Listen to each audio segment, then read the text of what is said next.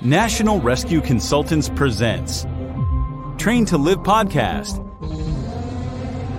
with Herb Tyler, Greg Rogers, and Rob Ramirez. Talking all things fire and technical rescue. So pour a drink and enjoy the show.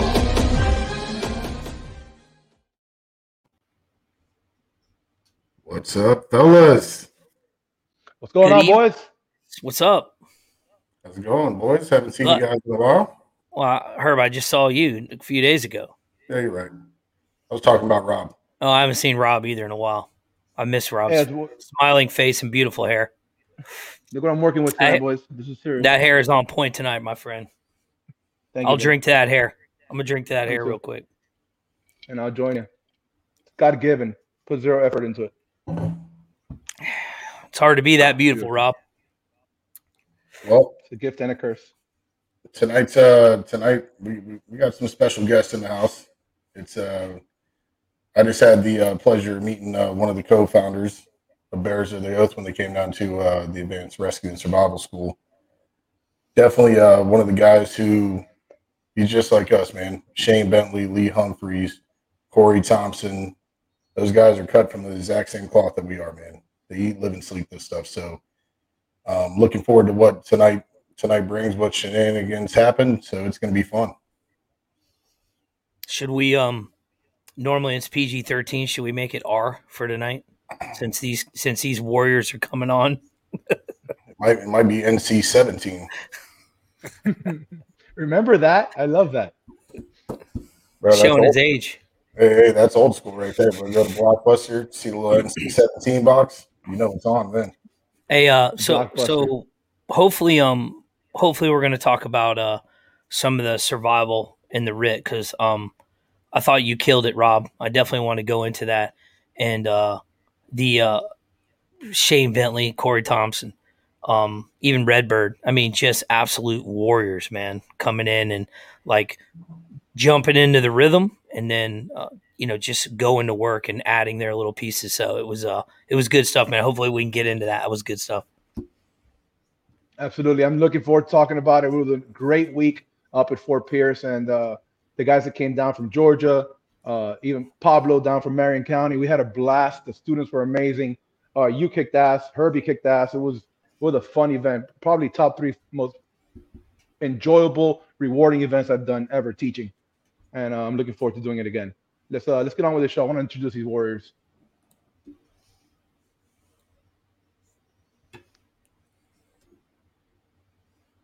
Hey, well, before we start, let's uh let's start with a nice toast. Three of us. All right, you want me to do it? You lead it, buddy. All right, since these guys are warriors here, I'm gonna I'm gonna pull a little military uh little military style toast. Um, it's about being a warrior. It doesn't matter about the cause necessarily. This is your path, and you will pursue it with excellence. You face your fear because your goal demands it. This is the goddamn warrior spirit, and I I bring that with those guys. Drink up, fellas.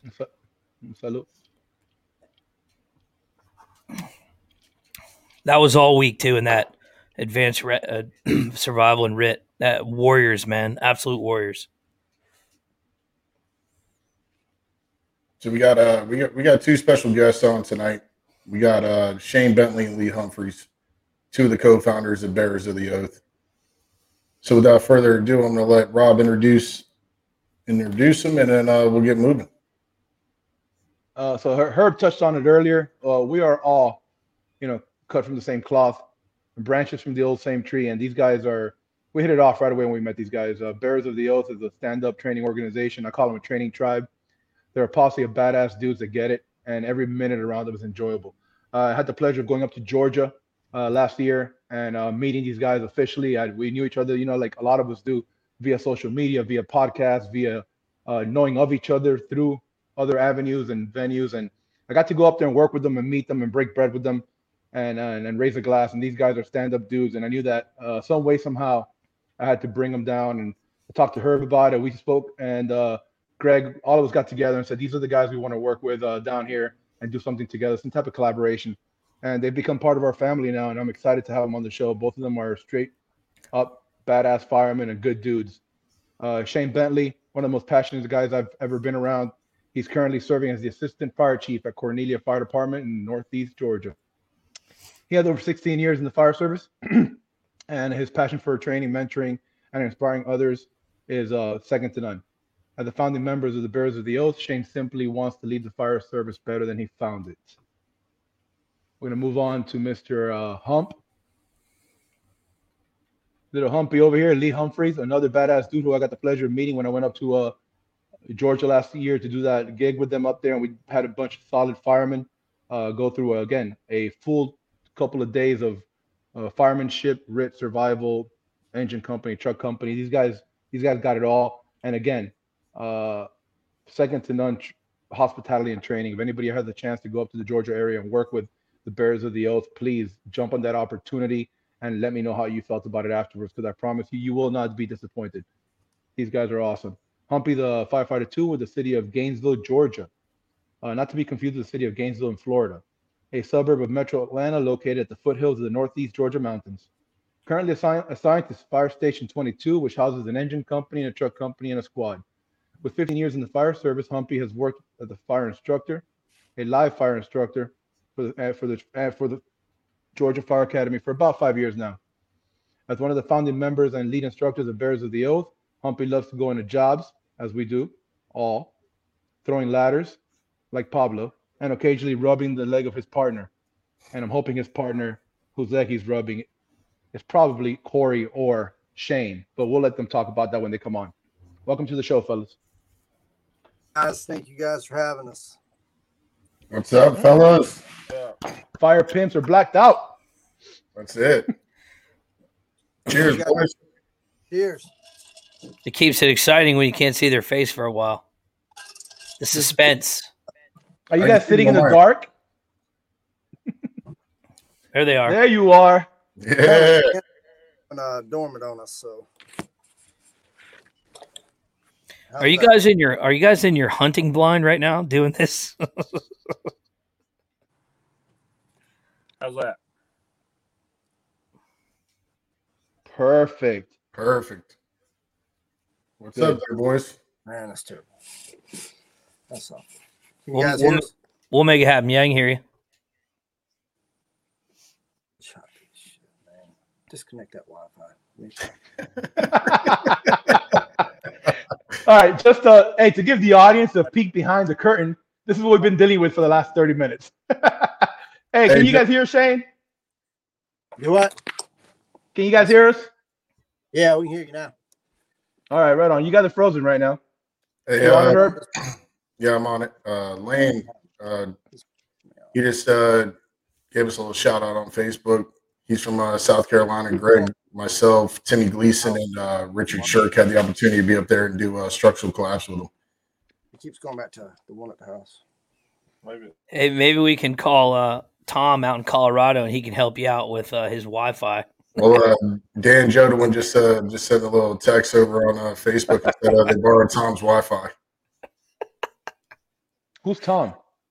Uh, the guy, remember uh, Fit for Fight Fire? Oh, Tom Johnson. I'm sorry. Yeah. I'm like, what Tom are we Yeah. talking about? We had a we had a three hour show. We saw his face for about twelve minutes. Yeah, we, we put in some work that night. Yeah, it was a good one. It was a good one. He got his story And- across though. Yeah, he did. Tom's awesome. All those guys are awesome. Uh, Hey, while we're Erickson? waiting on uh while we're waiting on them, mhm. you guys uh catch that Bucks game, by the way. That's right, boys. Going to the Super Bowl. Cigar City. Pool boys were uh they were all texting me, so just want to let you know that. Another stand-up organization. Congratulations to you and your Bucks. Thank you, sir. That's all I'm gonna say about it. But We got uh, Danny Erickson chiming in. Danny Erickson talking to us from uh, City Hartford, I believe Five Truck, and uh, he is uh, asking if these boys are paying their Wi-Fi by the minute. I saw I saw Basil in there earlier. I saw Nick, who just uh, became a battalion chief up in Marion County. Congratulations to you, Chief. Yeah, congratulations. here we go. uh, Chief. Comes to Wi-Fi jokes. Now we can hear all the Wi-Fi jokes. That's great. Right on. There we go. Well, you must be on 3G because you're only getting audio. We're not getting video, so it's all good. Well, like, it's- hey, I was gonna put in for that Marion County gig, but um, I knew I knew it, I I knew I wouldn't have got it. Not if Jordan has something to do with it. Even there was even though there was eighty openings and seventy people showed up, I probably still wouldn't have got it. Oh, hey, look at our boy Redbird right there. Shane's Wi-Fi, sponsored by Dial Up. Hey, Redbird, Redbird Media. Let's talk about Redbird Media and give Redbird a good old shout out here. Yeah, let's talk Uh, about you want to? Hey, so if anyone's had the opportunity to work with Danny Purcell, uh, aka Redbird, uh, he is absolutely the most uh, high speed, high energy, uh, high quality professional fire ground photographer that I've been around in my time in training. Uh, if you see any of the pictures up on our NRC websites, whether it's on Instagram or any of our social platforms, or you follow any of us directly, uh, a lot of the pictures we've been posting of our advanced rescue and survival school last week. I'm sorry, two or three weeks ago, whenever that was. It feels like a, a year ago now. Um, are his pictures. If you uh, follow Bearers of the Oath and the event that they just had this last couple days, are his pictures as well. The quality of his pictures are second to none. Um, any of you guys that are doing a fire conference or hosting a training event in your town, city, fire department, or region, I highly recommend you contact Redbird and uh, bring him into town, and he will make your event shine and give you that look that look you're looking for for marketing and and to increase your platform. He is absolutely a professional and takes great pictures. Uh, again, I'm looking forward to working with Redbird again. He is kind of a dick though. You're right. Yeah, he was mean to me a little bit too. I don't appreciate that. But uh, anyways, I- the um the the cool thing too that I thought about his uh about his media is right there uh halfway through the day you could go scan the thing that uh the the barcode basically that he printed out and you could get the pictures like every hour it was they were being updated or whatever it was but he killed it absolutely killed it. He did. I would absolutely recommend him with a wholeheartedly to anybody who's hosting any type of training event. He's the, the, the quality is second to none. Are you boys back or what? We're trying, man. I don't know. I don't ever do this. We always got service, and now it's not wanting to work. So. How's that? Is that clear? Mm-mm. it's frozen put tinfoil on your head i think that'll work All right. Well, oh anyways, we see uh brother Basil in here. He's uh he said he's still waiting. He's looking to, forward to the podcast. Uh, wish you a speedy recovery, brother. hopefully he has a speedy recovery. He just had a just had a little incident, so uh, Yeah. hopefully hopefully he's doing good. Well, probably be recovered by the time uh these knuckleheads figure out their Wi-Fi. So you got you got that to look forward to, Basil. Uh, Hey, uh, yeah, yeah, that that whole uh, laying around looking forward to learning something. I might have to say, look, having another night for you, Basil. all right, let's get into it. Yep. Survival Let's it. survival class. uh, hands down, again, Rob killed it. Um, the info that you get out, the way you deliver it, and then uh, the hands on. Um, people getting uh, you know, getting their getting their butts handed to them, but not on purpose. Basically, just because uh, that's the way it needs to go in the survival deal. And learning lots. I had a lot of people reach out to me after um after your class the first day, saying you know how much they learned, stuff they never even realized, and stuff like that. It was awesome, man. Um, it, it was good to be working right next to you and hearing your spiel again. I haven't heard it, haven't heard it in a couple years, but uh, just as good as I remember. Well, I appreciate that, man. Uh, uh, we got great feedback, great feedback from everything we did that week. Uh, uh, and I'm not even kidding. I'm, it's not a self pat in the back. Uh, the comments and compliments that we received from people I highly respect throughout the whole state, even guys out of state. We had we had officers coming from Ohio and all over. These guys were like very happy with the program.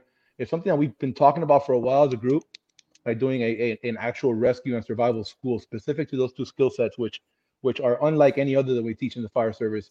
It's not an engine company class. It's not a truck company class. It's not your leadership programs that we work on and you go to often. Uh, it's not. It's not a, a a culture building search class. It's it's legit, very streamlined. Stay in your lane.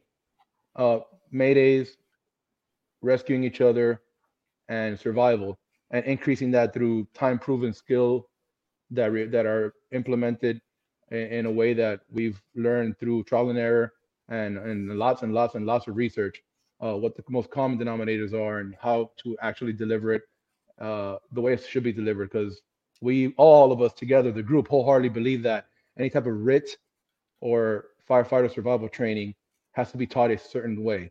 You cannot teach a truck class the way you teach a RIT class because the person, again, the person that you're training the day that you're sitting across from them wearing that red shirt, trying to teach them how to negotiate an entanglement, an SCBA emergency, or drag down fireman, you know, down a hallway and out a window. It's not the person who's going to be actually doing that that day because it's personal, because there are consequences that they cannot control. It's either a brother or sister fireman they're trying to rescue who they just broke bread with that evening, or it's themselves that are laying in the ground with the 4,000 pounds of lath and ceiling on their back when they had plans to be at Disney in the morning with their family and kids. So you have to kind of train the person the day that they're across from you to perform and function despite the person you know they're going to be the day of the incident. And and no other skills that we teach that way, no other skills that we teach on the fire ground are, are taught that way, in my opinion. And uh, and again, and, and I always go out there and say, I don't care, I don't care who I rub the wrong way, but if we're if you're one of those guys that goes out there and teaches RIT or survival the same way you teach stretching lines and searching and making holes in roofs, you're failing your students and you're setting them up for unrealistic expectations. And unrealistic expectations will fail them on real fire grounds. So please, if you're gonna if you're gonna sell that product, you're gonna teach that product, sell out to it. It's okay to be a one-trick pony. We don't have to teach everything every time, and that's just my soapbox. But we, yeah, we had a great time, amazing group of guys, and it was an amazing opportunity. And again, I look forward to working with you guys again. Greg, you killed it with the RIT side. Herb, Herb, you killed it on everything you worked on, and um, I'm very happy with the survival product. And the students, uh, students were the best uh, we could have asked for.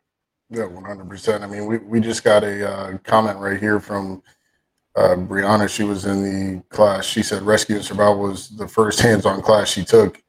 She said it was amazing. You guys truly live by the motto "living, leaving it better than you found it," and thank you for all your wisdom. I mean, that right there. When we when we get the feedback like that from our peers saying that the class was phenomenal and stuff like that, that's the reason why we're doing it. Um, for all of us.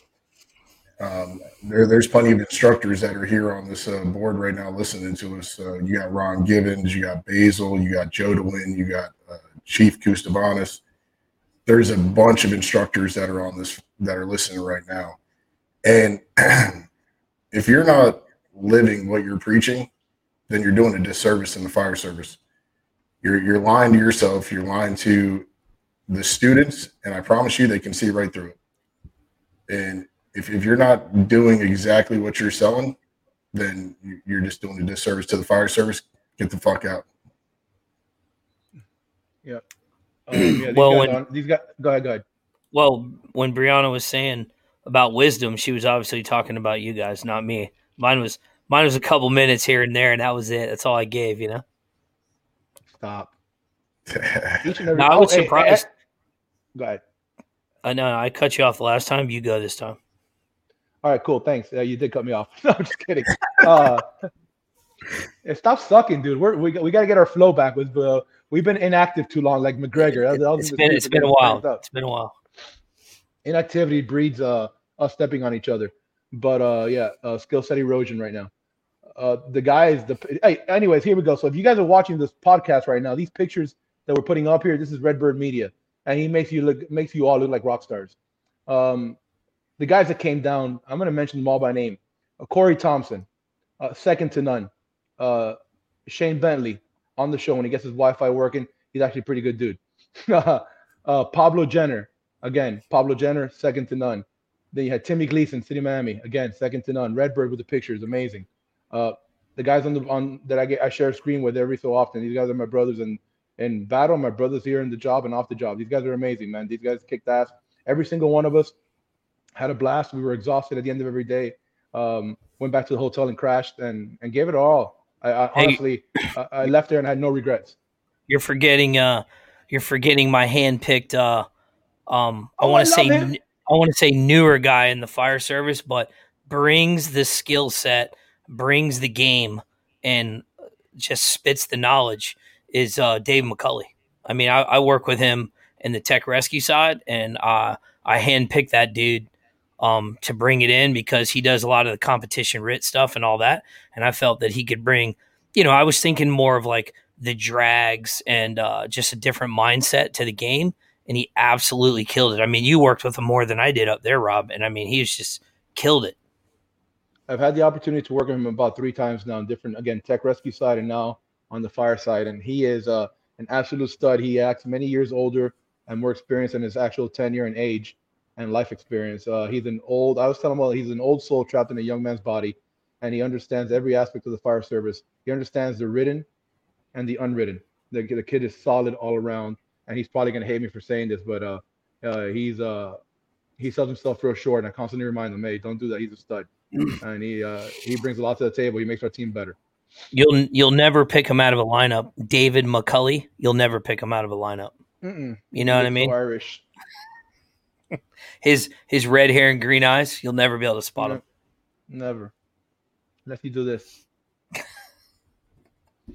No, but anyways, that was a that was a good deal, and I was kind of glad how guys uh how, how guys kind of ran with their own little thing. You know what I mean? We kind of just talked about the basics, like, hey, here's the four things I want you to cover, and then you guys just filled the gaps with just all kinds of just awesome things. So I do appreciate to all of you, everybody that was there. I appreciate that. So, um, Herb, how are we looking with our guest? Uh, he just shot me a little text. He's uh he's gonna take it to the inside of the house. So so we'll just uh keep it moving, and uh All right. well as soon as they get on, we'll we'll get them on, and then uh we'll get the show moving in that direction. But let's uh let's recap this uh, advanced rescue and survival because um, if you guys follow us on social media, we're actually heading back up to Georgia on March 12th and 13th, I believe it is. Uh, Pablo and uh, Sean Duffy will be up there. Arthur Ashley will be up there. Um, we're we're going to be doing a, a big event with uh, Bearers of the Oath. So it's going to be some live wit. We're going to be doing some survival up there. So we're, we're actually looking forward to it as well. It's going to be an absolute blast. Uh, he's got a great group of guys up there. I'm looking forward to it. Uh, a lot of people hitting it from different angles, and and I'm I'm excited to get up there again. It's a great place. The people are very against hospitality, second to none, and and nothing makes you want to be around firemen more than not only when they're like you know branches off the same tree and like-minded, but when when they're they're putting in as much effort in receiving in the, inf- the the information as we are putting it out there, and that that just feeds the soul and it makes me want to give them 110 percent. So um, I'm looking forward to it, and that's that's what I got when I went up to Georgia with these boys. I think they rented a hotel had room. Great time. Did they rent a hotel room? That's They right. did. They're in the lobby. They're in the lobby of a La Quinta. Exactly. Um, hey, hey, real quick, shout out to Scott. Uh, he he flew all the way down here from Ohio to take the class with us. So Hey, yeah, Scotty, what's up, Lou? All right, you boys with us now or what? Yeah, we here. We had to go to Atlanta, but we're back. All right, we like it. We like it. All right. Well, we're we're, we're we're we're giving you guys thirty seconds right here to make sure you guys don't freeze up or anything before we get our hopes up. Don't, hey, cross your fingers.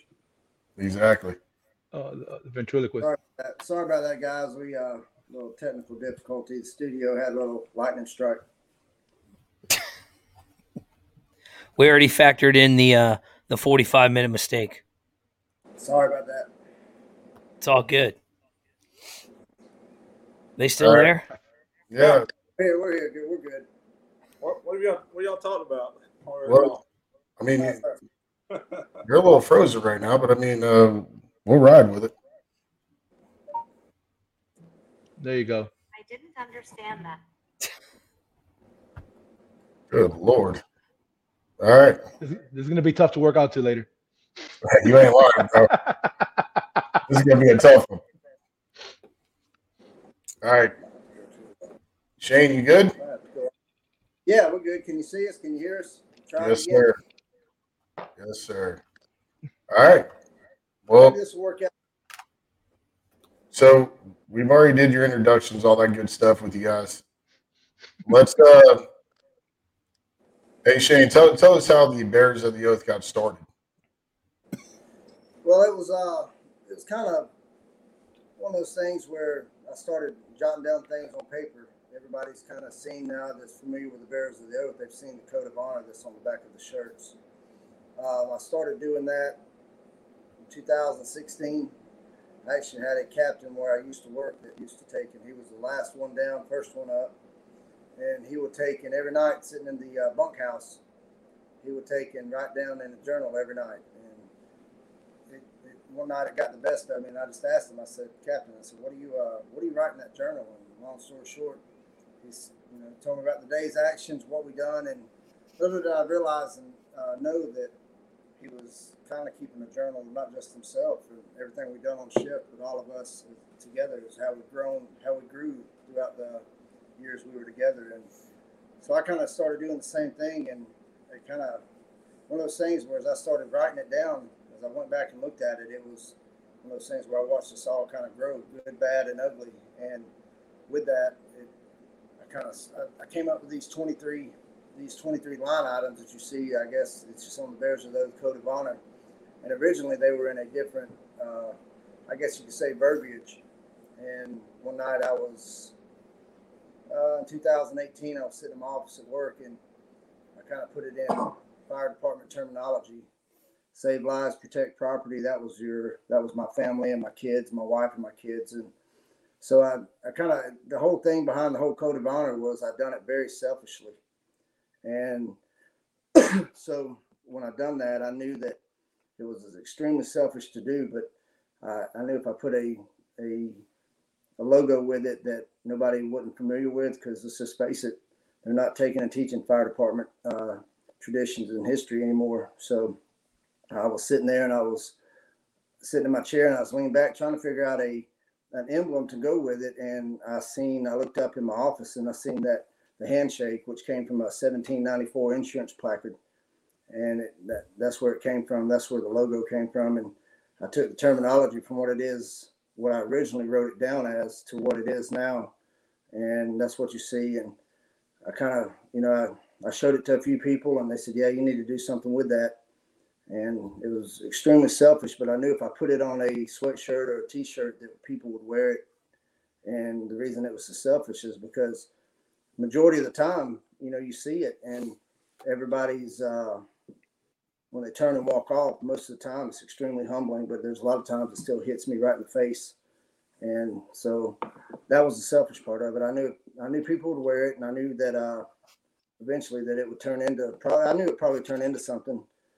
And so then I kind of reached out to a few people that that uh, I started building relationships with, people that I already knew and that's where it came from. That's kind of how it all kind of evolved. I reached out to four other people, one of them being Humpy and three other guys, and asked them. I said, "Hey guys, what do y'all think about this? And would you be interested in taking and uh, kind of starting something new, starting something uh, firemanship, a group of firemanship that has absolutely no requirements to be part of?"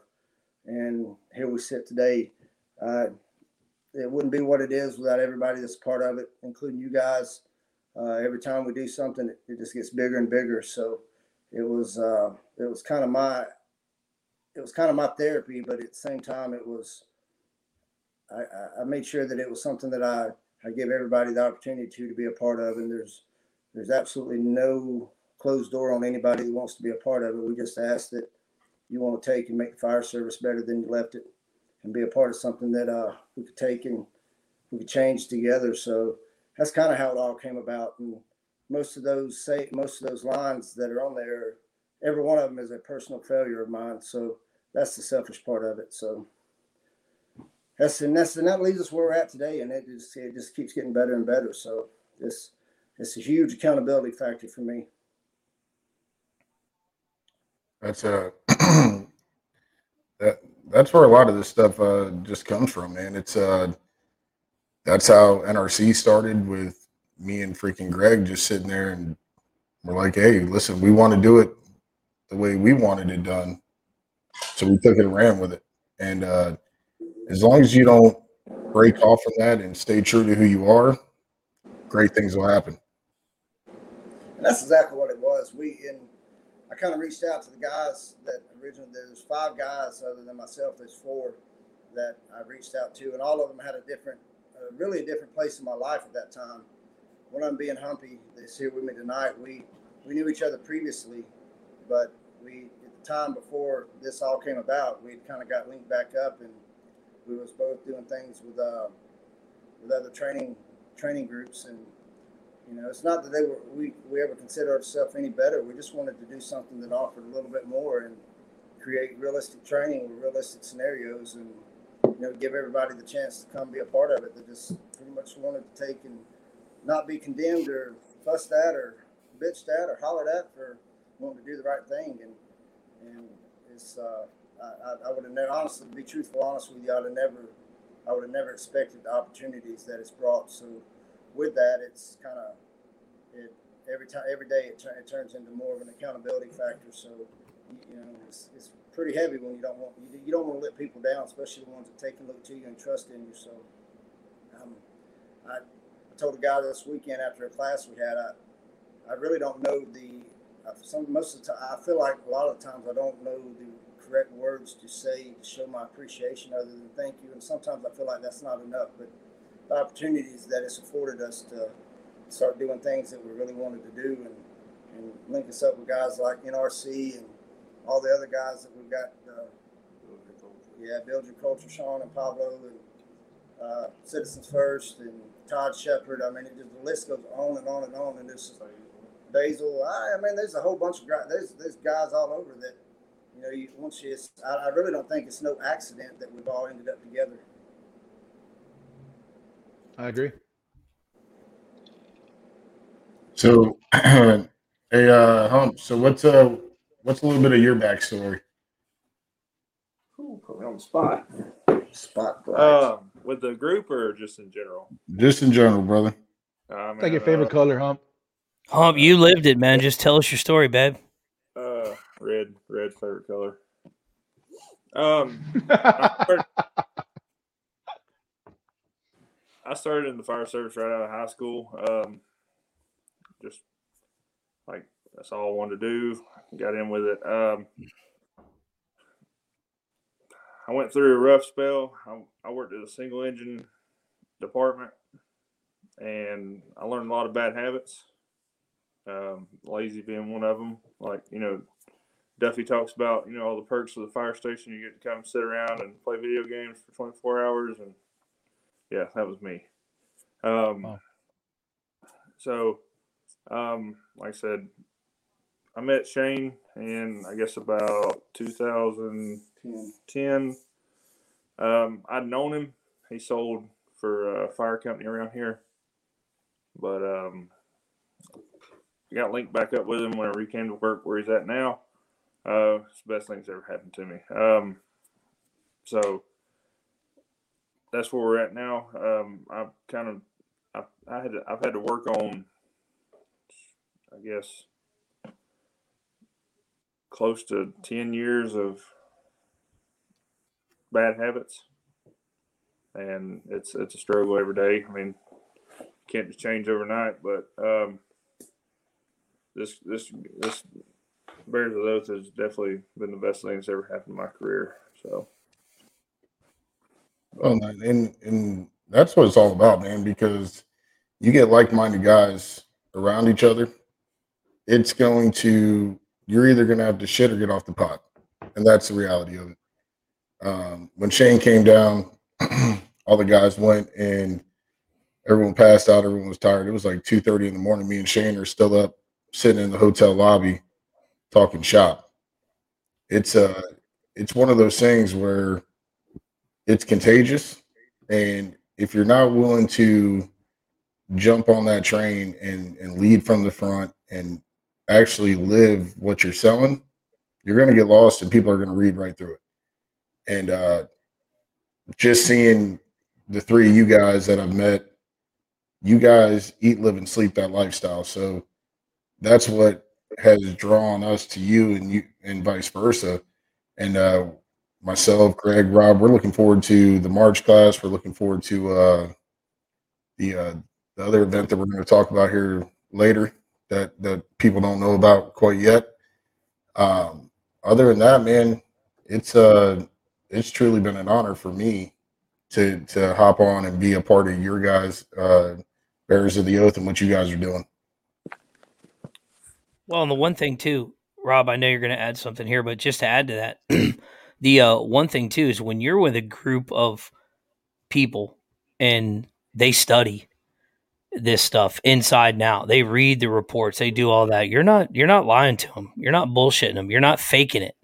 You know what I mean? You got to bring something to the table, and sometimes you got to throw it out there and you say, "Hey, what do you think?" Because I kind of felt this way with our RIT stuff. Like eh, I look at it a little bit different. You know, you see the articles, but you don't see the training, and then you see a little bit of training, but you don't see any articles or any layouts. It's kind of shooting from the hip. This one was kind of laid out, and it was a little something that I've been looking at and seeing and, and pulling from a bunch of people, uh, little things here and there, and kind of putting it all together.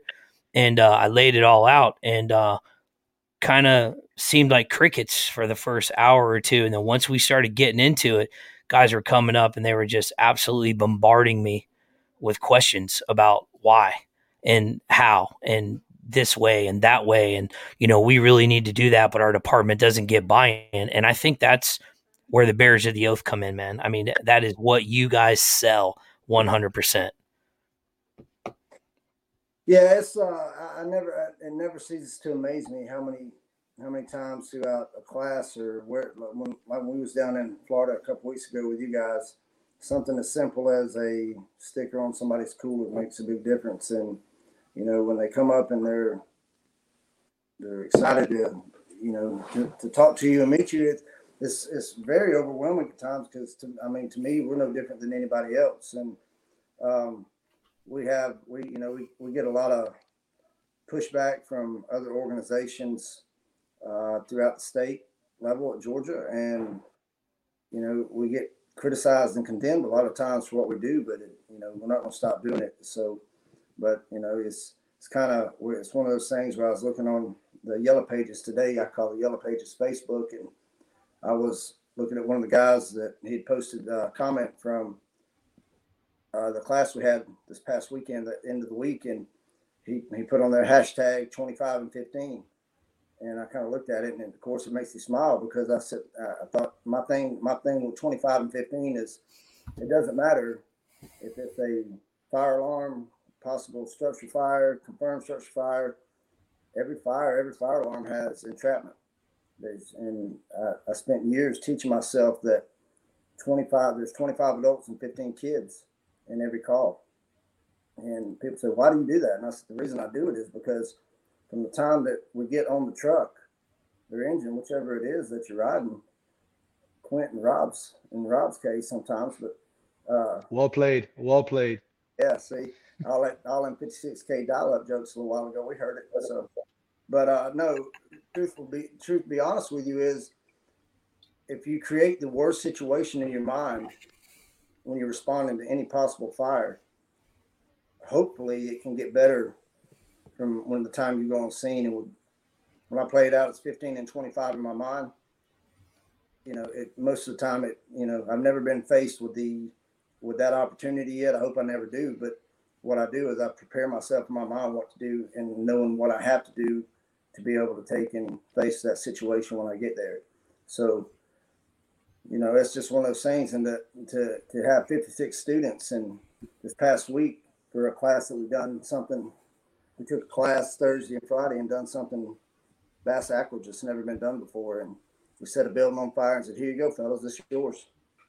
And they was like, Holy shit, what? And, but what it did was we had some big name departments there and uh, they realized that once they were opening up the vulnerability, once you crossed the threshold, it didn't matter what name you had on the back of your turnout coat. So, and within a period of three hours, we spent the next 16 hours in class taking and honing our skills. And it was very cool to see all these guys take away something from it. And for somebody to take and put 15 and 25 out there on the internet, you know, that's, they look at you and they, they trust in what you're saying. So that accountability factor, like we was talking about a minute ago with the code of honor, it's, it's, it's a lot, it's big shoes to fill. So, but people's listening to you and they trust in you. So you have to take and, you know, it gives you that sense of trust and uh, accountability all the time.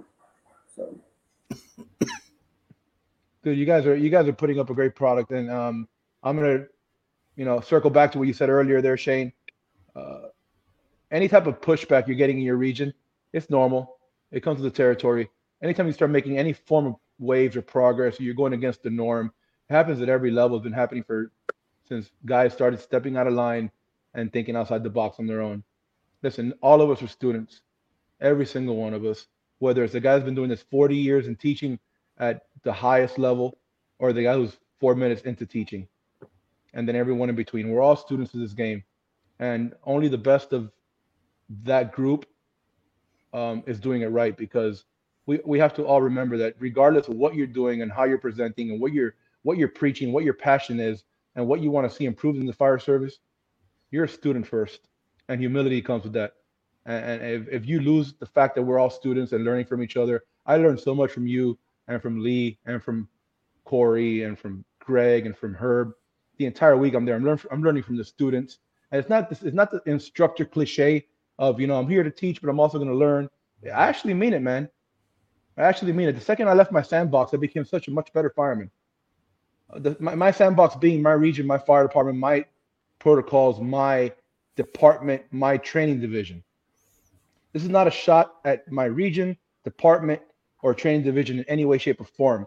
I'm grateful to them for everything I have to this day and for the opportunities they've afforded me.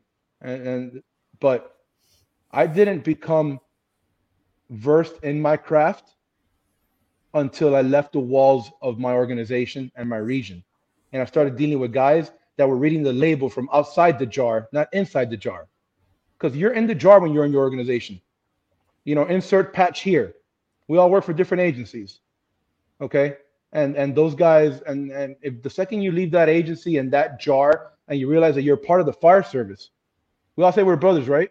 If I fly to California right now and I run into this uh, a California guy and we start talking shop and he rides a truck and I ride that that hybrid and we start getting to talk about the truck his truck and my and my modern piece all right? I'm to call him brother at some point. All right nice to meet you brother. Nice to meet you brother. Because we're all part of the fire service and and and the best firemen i've ever met the most knowledgeable firemen i've ever met the best students and teachers i've ever met they've all been students first and they've understood that the walls outside their agency matters we've had guys on this podcast from the West Coast. We've had guys from the FDNY. We've had guys that are local. We've had guys now from Georgia. And and at every level, they've told us it wasn't until I left the walls of my organization, started going to fire conferences, listening to podcasts, reading books by written by written by people outside my region and my agency, that I did not start becoming a well versed in my craft. And and you guys understand that. The guys above me on the screen understand that. And and, and uh, I think the listener should understand that, man. If you're working for an organization I don't give a shit what your patch says. You got to get outside that organization and become a part of the fire service and meet like-minded brothers and sisters outside your walls and learn how to do things different. The way you're forcing a door is the way you're forcing a door, but there's 10 other ways to do it. And there's guys in some podunk fire department in the middle of the country in some flyover state who's figured it out better than you ever did because he's mastered that skill a ton of 10,000 times. So uh, be coachable, be teachable, and be, remain a student of the game. That's my take on that. And I'll have something to add real quick. I know i have been talking for a long time, but Lee, you sparked something on me earlier uh, when you said that your first 10 years on the job, you were in an unhealthy environment, unhealthy culture. And that kind of breeded you to become what you became at that time, right? Uh, and then you had that moment of clarity that you said, hey, I need to do X, Y, and Z to become the fireman I envision myself becoming, or the person I envision myself being. That moment, what was the realization? Because I know what mine was, and and it's funny because you maybe become a little introspective. When you were talking, I was listening and I thought about my moment, and that that made me realize, dude, Rob, you don't know shit. And and that started the process in which I'm on now. This journey to like learn as much as I can about the fire service because I'm I'm starting my 19th year and I feel like I've been on the job nine minutes. And I got to be honest with you, man. That's just the way I feel. You know. Yeah, what was your my, moment? Uh, it was pretty much just it was about the same time that Shane came along and asked me to be a part of this. Asked me what I thought. Um, it was actually, actually it was before that. Whenever I linked back up with Shane, um, saw what he was talked with him about his vision at the new department he was at. Um, and I saw what he done with the crew he had and, and changed them around. I thought, wow, that's where I need to be. I need I need to I need to change what I'm doing. And don't get me wrong, I struggle with it every day. It's still the same. Um, but it's that's when it that's when I had the moment. Yeah. I'll be honest. How about you, Shane? You, you remember your moment? Where you just all with the badass right out of the womb? We can't hear you. Okay. Where you where you was just badass right out of the uh, right out of the crib, right out of the cradle. You were just a badass fireman, ready to go. Or It just you have pisses moment it just pisses excellence right from the get go. right off the rip. Having technical- There we go. Let's try that now. Try it again. Can you hear me? Can you guys hear me? Yeah, we can now. Shane, what was your moment? Did you have a moment too, or you just a badass right out of the womb? No, I, I, I definitely had a moment. I uh, I walked in. Long story short, I walked in the firehouse day one and had the baddest captain you could ever imagine, and um, got set straight day one. Uh, was forced to work hard to learn how to do the job really quick, and and he is still today is very his friend and mentor. Mentor first. He is absolutely mentor. I, I'm I often think about the day I walked in there and I seen him and I looked at him and he's kind of looking at me like, what the fuck is this guy doing here? And uh, so uh, throughout that, uh, a few years into it, I was, uh, I've never done well at keeping my mouth shut. I've never done well at finishing second. And um, I had an experience to where I popped off one time and I was forced to retire for a little bit at a very, very early age in the fire department because of my mouth. And luckily, I was able to return back to the job. Uh, and but when I did, I realized that there was a time between there that I had to take and take off to go back. That I realized, hey, I need to start learning to discipline myself. And that I also realized that I wasn't happy with having to follow a certain group of people. And I had to remove people from my life, from my inner circle. And that wasn't easy to do because I've always been the guy that encompassed myself with all of my friends. And so at the time, uh, I had to remove people. I had to take in, start concentrating on uh, the passion that I had was there. I just I had to learn to take and dive into it with that. And when I did, I just kind of, the one of the guys that's part of the Bearers of the Oath, Jonathan Jordan, he was he's my he was my captain when I went back, early lieutenant, then captain, and uh, we we we've always been really good friends. And he allowed me to be me, the kind of person that I am today, as his driver, and he was my officer, and he allowed me to get outside the box and push the envelope, but he also he would reel me back in. And when it came to that point to where I realized, hey, you know, I've got an opportunity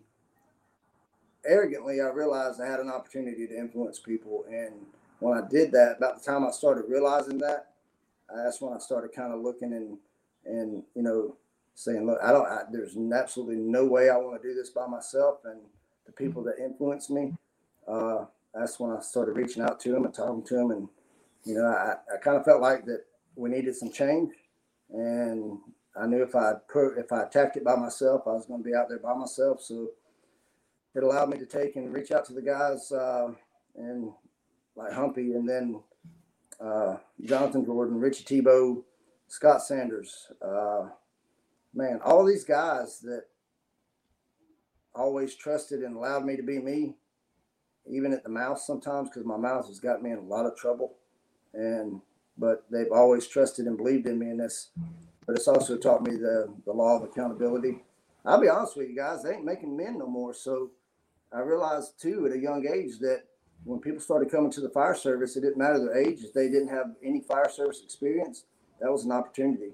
And the opportunity was to teach them about the fire service and to encourage them that it was okay to love the fire service and to do work and to want to work hard. And and it's kind of I don't know the mentality that I had was you had to as arrogant as I as I am at times about things, you have to truly care about people, and you cannot get people to perform for you at 100. percent I'm not talking about 75 or 80 or 90 percent because I'm that's not acceptable to me.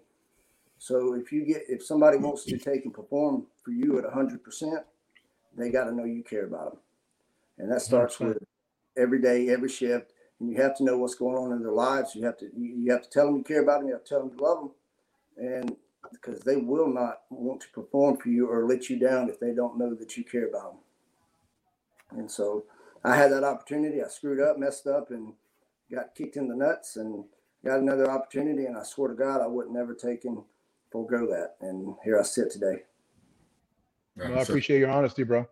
Appreciate it, brother. It's uh, yeah, no, if uh, if we're going to talk about where that coming to light, that the Jesus talk was for for me.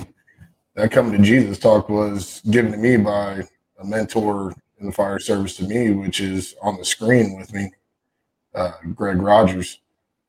Uh, little backstory: I got the opportunity to get into the teaching game super young in my career. I've only been in the fire service 17 years, and uh, it happens to all of us. Um, you, you get that you kind of get that puffy chest early on in your uh, early on when you start starting to get that opportunity to teach and stuff, and uh, you you get stuck on well it's my way or the highway type mentality, and uh, that grumpy old man pulled me aside and said, "Hey, listen, uh, if you want to make a name for yourself, you better tighten the fuck up." Just like that, I'm not mentioning any words and uh, I, I kind of fought back a little bit. It was, and he was like, "All right, well, uh, you're going to leave just like the rest of everyone else. So either tighten up, expand your horizons, and now we are where we are. So for me, that was my coming to light. Um, he he gave me that opportunity to. You need to check yourself because walking around thinking that you're God's gift in the fire service or something like that the reality is you're not shit. And there's plenty of people out there like that. And uh, the the moment when you can see that and and you can look inside and be like hey, okay you know what? Uh, i'm able to be organized to give these guys information but let me turn it around and let me be a student of the craft. That's where it makes it all better. So uh, that, that that was my coming to light and uh, I thank Greg all the time for that. Just for what, the just for the record, I wasn't that old when I told him that. He called me a grumpy old man. I was kind of like a grumpy young man. mustache. That's the mustache. That's me and Jason Liska talked about the mustache the other day, and the mustache has character, so don't fuck it. It don't matter. Let me tell you something. So, so that hat, dude. Gangster. Yeah, I know it is because I'm fucking pimp. But the thing is, is the day one when we were down there in Florida two weeks ago, two or three weeks ago. So it, it was an hour into it, and me and Herbie and uh, Captain Rogers Greg was working on the windows, and they was just constantly busting ass on each other. And I was like, damn, you know, here I am. I'm sitting there going, what in the hell's going on here? And Herb walks off, and Greg tells me, you know, he tells me the same thing that Herb just said. And then we swap roles, and Greg walks off, and Herbie tells me the same thing and it hit me. It was it was the same thing. It was the exact same thing that we do to one another here. Like we are constantly on one another's ass. And but to hear Herbie talk about Greg and then Greg talk about Herbie, it was kind of one of those moments like, hey, this is why we do this, and I'm gonna take and I'm gonna bust his ass harder than anybody else's ass I bust. And and it made 100 percent it made it made everything made sense right then and there. And I kind of like so I told uh, Daniel Redbird, I said, "All right, I get it now. I see where it's at." And and it made sense, and it was cool. And then it kind of you then you kind of started settling in at home. And then we sat there that night, and me and Herb had them, those conversations, and and me and me and Rob had had them several times. And the conversations that we had after the fact of Rob coming to Georgia, and then Rob getting deployed, and then you sit there and you have conversations with guys like this, it's not by accident because when you have the conversations and they're venting to you and they trust in you, it isn't because it doesn't have to be that you know these guys for years. It's like like-minded people tend to take and migrate to each other, and that's exactly what happened. And I kind of just it was I, I told uh, I told some of the guys I said, man, I said this is crazy. I said I feel like we stepped right back into to the house where we're at right now. So it's you know it's and then to see it all turn into a big, I don't know, an orbit, orbitable circle. The other night, I kind of took a, a, highlighter and a pen, and I so somebody asked me the other day. They said, "Where is the nucleus of this?" And I said, what do you mean? They said, where's the nucleus of all of what's going on right now? And I started taking and writing names down. Uh, I took a state uh, uh, North American map and started writing names down. And then I started putting all of them together and I started, and and it wasn't really hard to find the nucleus of it all because somebody has to originate from somewhere to meet somebody and to see that. And we just kind of, the first conversation me and Herb had, we just kind of fell right into it. And here we are today doing it. And it's kind of, I'll just tell you, I don't know any other way to say it is this is how we're going to do things. If you don't like it, fuck it. If you don't like it, sorry, you're not part of it. So it's it's it's pretty cool to see what's going on because there's so many other guys that like NRC or the Bearers of the Oath that's out there that's doing the same things. And I told uh, there was one of the students in class the other day said, "Man, how do you get how do you get hooked up and linked with all these people?" I said, "Well, I said the truth be known is there's a bunch of them out there, and I'm a troll. I get on the damn internet and I watch people, and it just kind of happens. And you know, I go after the guys that that taking uh, that I feel like can make me better. And you know, and trust is a big word. And, you know, you put yourself out there to trust these guys, guess what? The chances are when you find like minded people, you don't get burnt. And that's, you know, that's, and that's, I, I really, it's kind of reiter, it's, it's reiterated the fact that we're doing the right thing and how we're doing things, the mentality that we have works. And there's, I think we create a culture for people to be able to take and come to us and create that comfort zone for them to take and get out of their comfort zone they've been stuck in for years. So they, they're looking for people like us, and it's you know it gives us the opportunity to take and spread what we're talking about. So it's pretty cool. It's really. Well, I, I'll have to say I'll have to say one thing, um, that it's more of a statement than it is a question. the um, when you look at people's logos on their shirts or, or their sayings and all that, you're like, you know what, that's legit uh, like build your culture, you know, Pablo and Duff.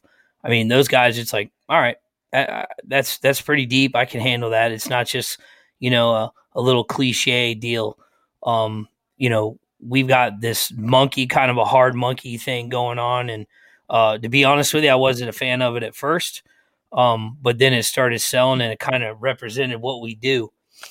And uh, now I get it. You know, that hard old salty monkey just kind of does what he wants and type deal. But I, I when I hit you up, Shane, one day after a couple days we were working, I'm like, hey man, I said, how do I get a, how do I get one of these uh, Bearers of the Oath uh, shirts or I want a hoodie? Who do I buy from and all that? I thought you were gonna say like realistically, I was kind of putting myself out there. I thought you were gonna say, listen, man, you got to earn that. Like I was kind of nervous, like we just don't sell them. You got to earn it. But it, it's it's it's kind of a, a deep seated oath to wear that. It's it's it's it's super deep like how proud you're going to be to wear that. That's not just a saying you know what i mean? Like a you know we did we did train to live which i thought was was big and it covers a lot and all that but i mean yours is like you said that that's the oath that all of us took to be into the fire service and, and the rescue side.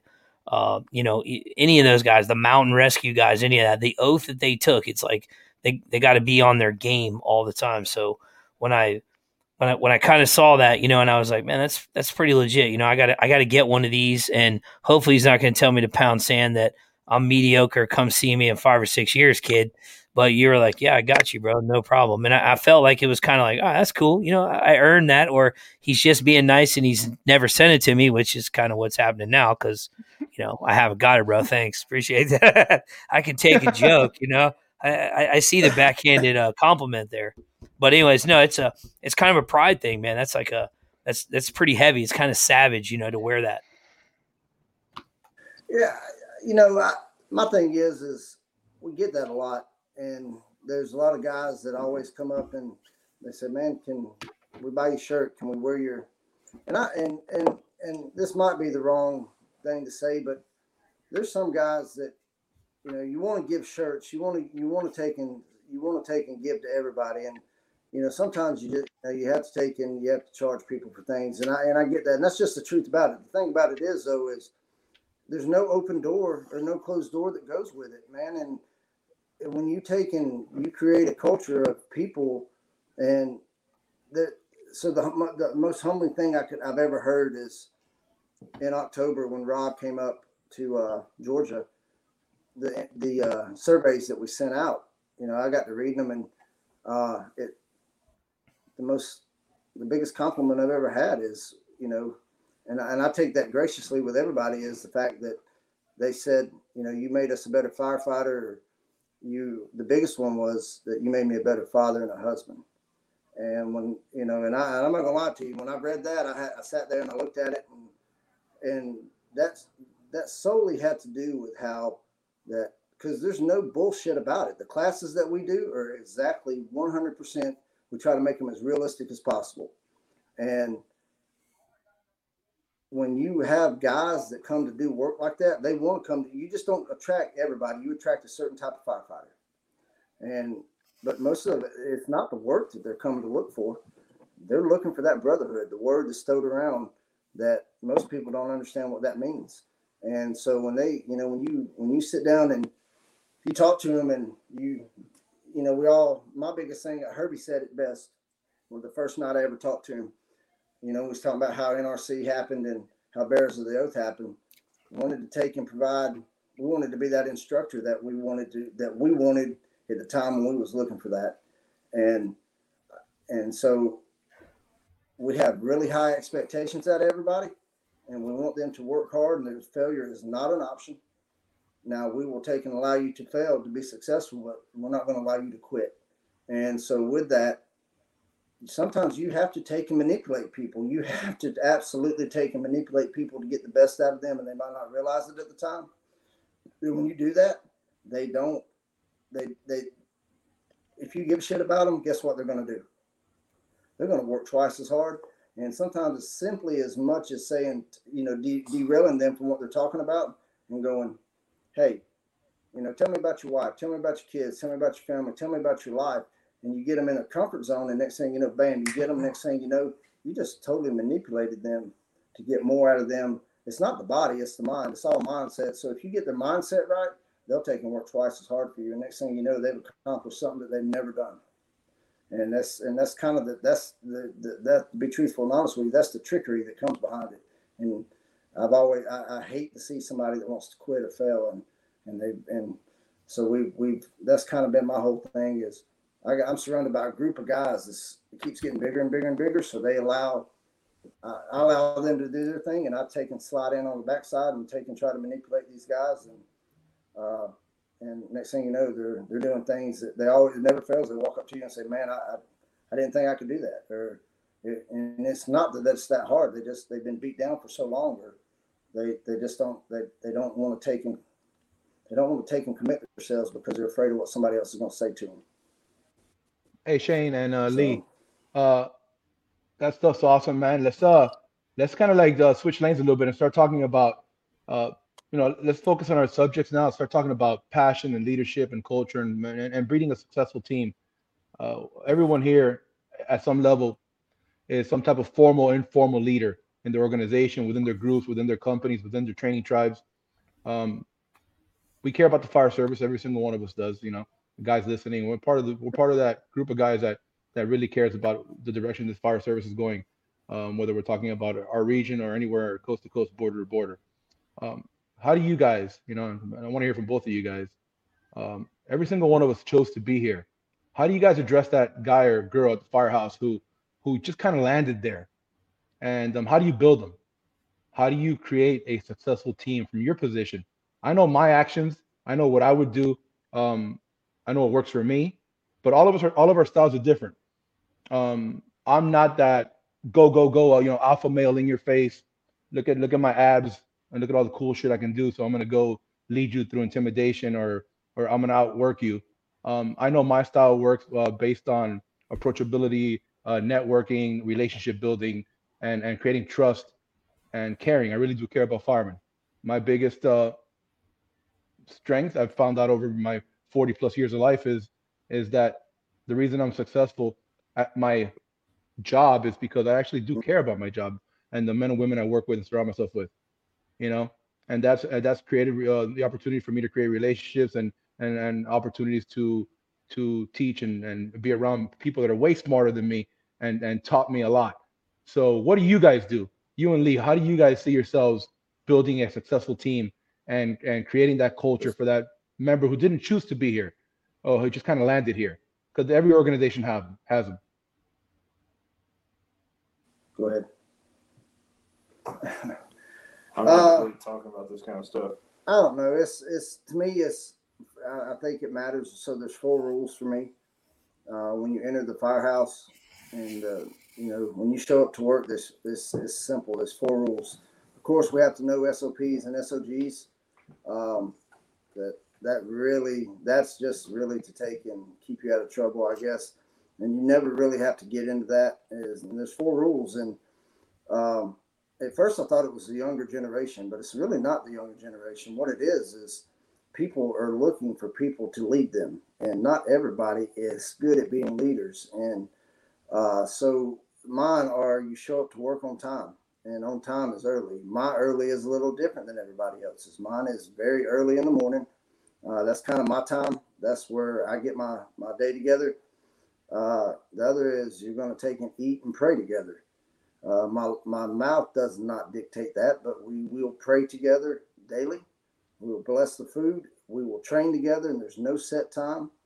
Uh, and then we will do chores together, and that's one of the reasons that drew me to Herbie was when he talked when he started talking about his uh, his routine was, you know, so there's no there's absolutely no color helmet or stature or rank that gives you the opportunity to take and lead better than doing what you're asking everybody to do. So when it comes to chore time, you know, we're toilets is not above us, mopping, cleaning.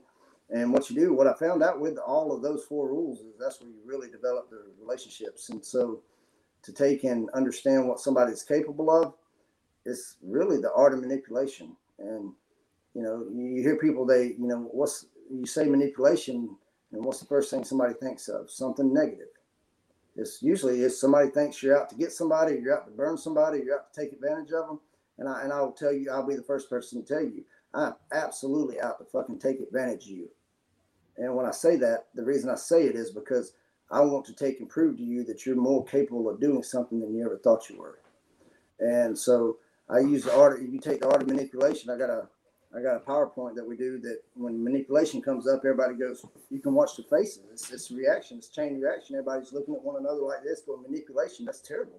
and when it comes up and goes in a fade, it goes for a positive outcome. They go, oh, so you literally just took and manipulated them into believing that the word manipulation is okay.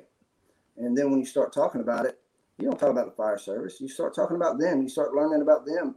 You're learning what they want, what they like, what they're capable of.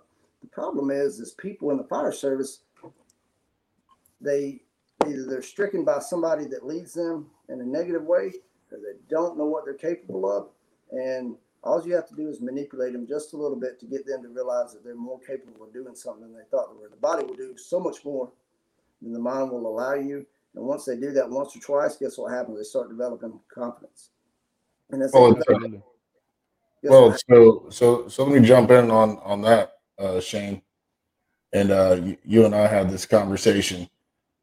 So everybody wants to to rush to get promoted. Everybody wants to hurry up and get the bugles, but they they rush to to get the bugles, but they don't rush to get to know their people.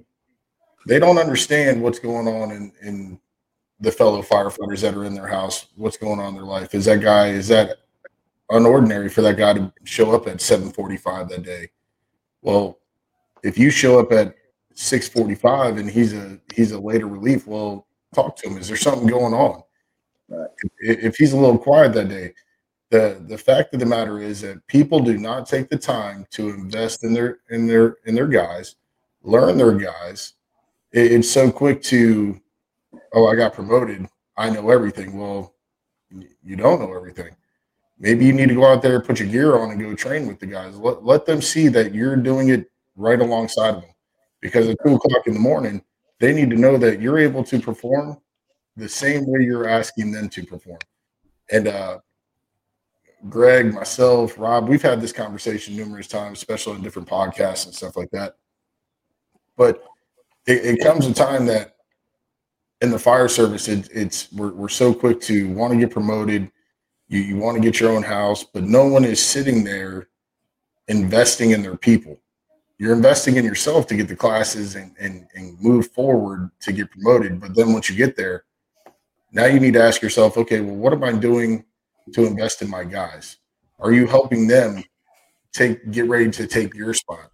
Are you helping them to move forward? And if you sit there and you answer no, well then guess what? You're a shitty leader. You need to sit there and start questioning your own your own uh, inside and be like, hey, what? Maybe I'm doing something wrong here. What? Well, so what? Let me let me get on that too, because I'm getting old, dude. You already you already pointed that out a few times. The uh, so leadership is the art of motivating a group of people to achieve a goal. Period. So when I got moved out, and this is not a pat on the back by any means, this is just a situation that I thought was okay, and I probably borrowed it from somebody. Um, I didn't reinvent the wheel, but I thought it was pertinent for the for the deal. So the crew that I have, money. I, I could ab- I could absolutely release the crew that I have for anything right now. That's not all me. I think what where I'm crediting myself is releasing the hounds.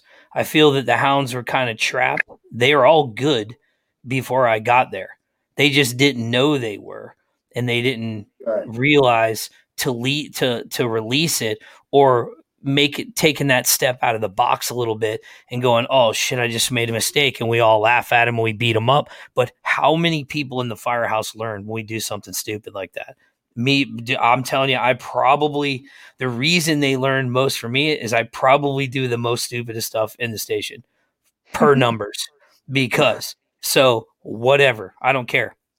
But you know, not not to the point of getting anyone injured and all that. Fired, we'll, we'll go off the air and talk about that. But we, let's not bring that up right now. Sensitive subject. Mm-hmm. But anyways, so we did some training aspects, and we I basically empowered the crew because I knew they were good, one hundred percent. I knew they were good. So I said, "You guys are going to teach back to all the to all the stations when they come in to do tech rescue training or whatever it was."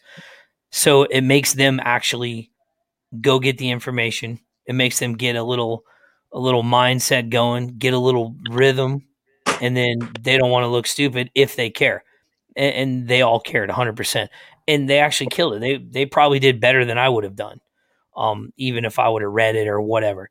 But so I think that's a good leader, but that doesn't have to come from the top down. That can also come from firemen in the middle. Now, now my crew, I can't even control them. They do so much stuff and make me tired. I got to go hide. You know what I mean? Same, same but it's like they come to me and go, "Hey, man, we we want to try this out. What do you think?" And then I'm like, I sit there and I think about it. I said, "Give me a minute. Let me weigh the options." And then I'm like, "All right, let's do it." Or let's do it a different way. Or you know what? Do it on the truck. Let's do it. Let's see what happens. But you have to fix it for the next shift because they're not ready. They might not have the buy-in, and we don't have the data. That that's the reasoning. So I think that's a that makes a really good leadership with your members, and and that that travels up and down. So the the leadership chip moves around all to all different people. It has nothing to do with rank, in my opinion. Yeah. You hit the nail. You hit the nail on the head, brother. You uh, uh, when you find that true leader, that that, and I'm not saying that by any way, shape, or form any one of us is that person or myself. Um, I consider other people way better than me. I'm not my own best leader by any way, shape, or form. Uh, but when you find that true leader who's found the balance between relationship building, wisdom, and information, because um, a lot of guys have a lot of information but carry very little wisdom. A lot of guys have life wisdom but carry very little information. Or like you just mentioned, data, Greg. Um, you need a combination of maturity, wisdom, information, and relationship building skill to maintain that firehouse, to maintain that daily responsibility we have to build our people and and focus on their personal and professional development. Uh, a firehouse culture is something that I believe everyone's responsible for maintaining, but ultimately the buck stops at the company officer or the guy in charge of that firehouse. And uh, when you're building a successful team, myself, um, lay expectations early, develop trust and relationships with these people on and off the truck. These guys need to know they can talk to me about anything at any time. Whether I'm tired, upset, or fatigued, these guys need to be able to come to me and talk to me about anything, anytime. They need to be able to trust me to show me their vulnerabilities. I don't want firemen that pretend working with me.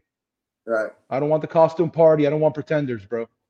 I want but you know what the problem lies is that if I set my expectations to them too high and I never show my vulnerabilities as their quote unquote formal leader, quote unquote their informal leader, if you're the senior member at your firehouse without rank, if I never show the guys and girls I work with my vulnerabilities, they're never going to show me theirs.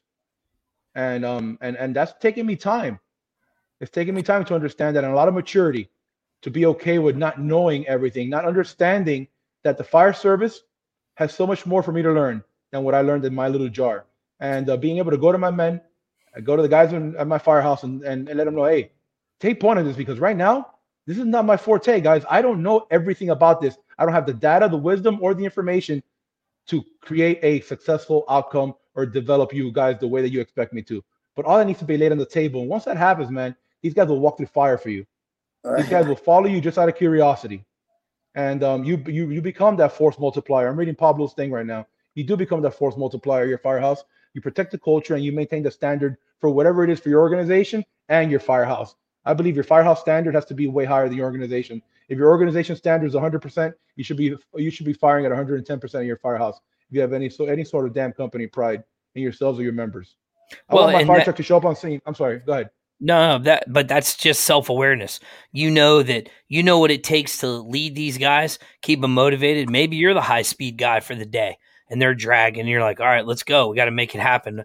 You know, for for whatever call comes in. Or today, you know, you need a little kick and they come out like, "Come on, let's go look at some buildings." That turns into stretching lines, throwing ladders. Now now it's a soup sandwich, man. Just it's going nuts. Chiefs calling your radio. You're I mean, it's just insane. But that's what it takes sometimes. That's self awareness. my greatest sense of accomplishment is when I have one of my guys come up to me at some point during the, the shift at a sidebar conversation or across the kitchen table or out in the apparatus bay and say, Hey, Rob, that thing you talked about, that thing we saw, let's get on it and go over it. We would like to sit down and do it. When they inspire and motivate and initiate the training or make me get off my ass and go out there and do it with them, um, to me, that's a home run, man. Yeah. I've I did uh, I did something right to uh, put them in a position where they want to come up to me and be like, "Yo, um, you're slacking today, Cap. Let's fucking get out there and do something." Well, and, And- and in the I in the love it. fire in the fire service too, uh, there's there you're you're a leader by putting bugles on your shirt per the organization, but very few know how to articulate what that actually means. You know, we have we have some ex-military guys that we've worked with teaching, some guys at work and all that, and their biggest gripe is there is no leadership program for these guys. You take them to where you're, you know, you're doing things here and there. You pass the test, boom, now you're in charge of a, a unit or a house or whatever. Six months later, you're stepping up to the battalion chief running the shift, and you're still trying to figure out what side of the truck your gear goes on. You know what I mean? It's like, ah, it- it's it's very, it, it- it's they don't know how to articulate it is what it comes down to like and that's where we go like you say rob always going outside of your sandbox seeing how other people do it good or bad which definitely makes a big deal and you're gonna you're gonna get that it's your favorite word rep on good or bad and, and you're gonna take that and put in your toolbox whether you never use it or you use it all the time so that's gonna help across the board Bro, listen, dirty little secret. Uh, Pablo Jenner said that all, all the time. There's different levels to this fucking game. All right, there's 100% different levels to this game. If anybody's listening and doesn't agree with me, reality check. There's different levels to this game, 100%. Um, you choose to be in whatever level you're in right now. You choose your reality. You choose your space. You choose your operating level. Your platform where you're at right now is not permanent. No one put you there. You put yourself there. That's right. Okay, there is no there is no box. There is no box. The box that you feel like you're in professionally, whether it's information, wisdom, or knowledge, or anything you put yourself into in this profession, you're putting yourself in that imaginary fucking box. So if you're unhappy in the space that you're in, go to the next level. Find somebody better than you. I surround myself with people that are way cooler and way better than me all the time because that inspires me to learn and to keep up with them. I'm trying to keep up with the Joneses and learn what they know and find out how they do it and then create my own way around it based on my personal and professional experiences. and whatever works for me, if it works for others, God bless. If not, teach me what you're doing, and I'm willing to listen. But I'm never going to sit here and, and say that my way is the only way because that's impossible to, to prove, A, and it's not data driven, B. One more thing before you guys jump in. I see you sitting, sitting at the edge of your seats. The guys and girls that we get to work with every day, man, what a fucking privilege to go to work every day at whatever firehouse you're in, in whatever state you're operating in, and do the job that we do. I'm not sitting here in a soapbox. I mean this from the bottom of my heart. Uh, Greg just said, getting on the truck, knowing the truck, what's in the compartment. Dude, if you're one day past the job, one singular day past the job, and you're not busting your ass to figure out how to operate and troubleshoot every piece of equipment on that truck, shame on you. This is we're part of the American Fire Service. I can guarantee you that I can walk into any Home Depot tomorrow. Shameless plug for Home Depot. Find someone with an orange apron. Ask the guy or girl in the orange apron, I'm looking for electrical tape. And I expect to hear aisle six, second shelf from the left and the bottom. Yet I can turn around and walk into any firehouse USA and probably walk into the station, find the guy or girl on the recliner at 1 p.m. and ask them, "Hey, where do you keep your K tool on the truck um, on the truck outside?" And they might have to think about it for 10 minutes and walk out to show me and open six compartments that are wrong before they bring it out. And God forbid, ask them how to use it or troubleshoot it. And they're responsible for life and death of each other, their members, and the public we're sworn to serve. That's unacceptable. And any company officer or senior member who rides that truck is just as responsible as they are. Yeah, but uh, That's the problem Well, with that- today's that- fire service. perfect example too. For instance, Herbie, I know you're trying to get in there. Perfect example when we were doing this RIT class. So when we did the survival side, you know, who, whoever it was, did it didn't matter. We knew where all our equipment was. We knew what we were wearing.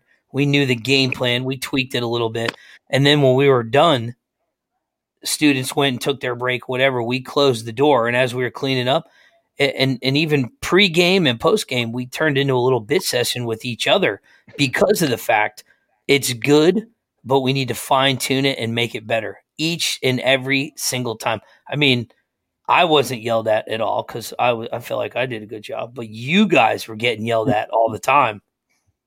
Kidding, I was the one getting. I was the one was getting yelled at. so so here's something to, to hop on the little soapbox. If if you go work at and we'll use Rob's uh, Rob's plug of uh, Home Depot.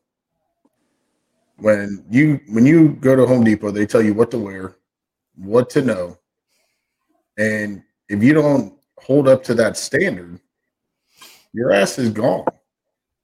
So the fact of the matter is, across the U.S. and and all of us that are on the screen right now, we've been all over, we've seen it. There is no accountability in the fire service right now. It it it'll, it'll happen a little bit at this firehouse, but then you have someone float in, and their officer might not have any accountability. Accountability in the fire service is kind of out the window.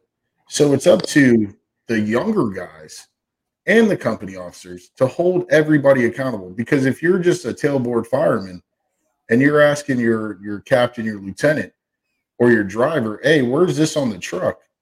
And he doesn't know it, hold him accountable for his actions because he's not living up to your expectations. So you know what? Take it as a learning experience, and now you both figure it out. And that goes up and down the ladder. And I, I, just don't understand where that disconnect is because if you go into the corporate world, there's accountability. You fuck up, guess what? You're only going to do that once or twice, and then you're gone.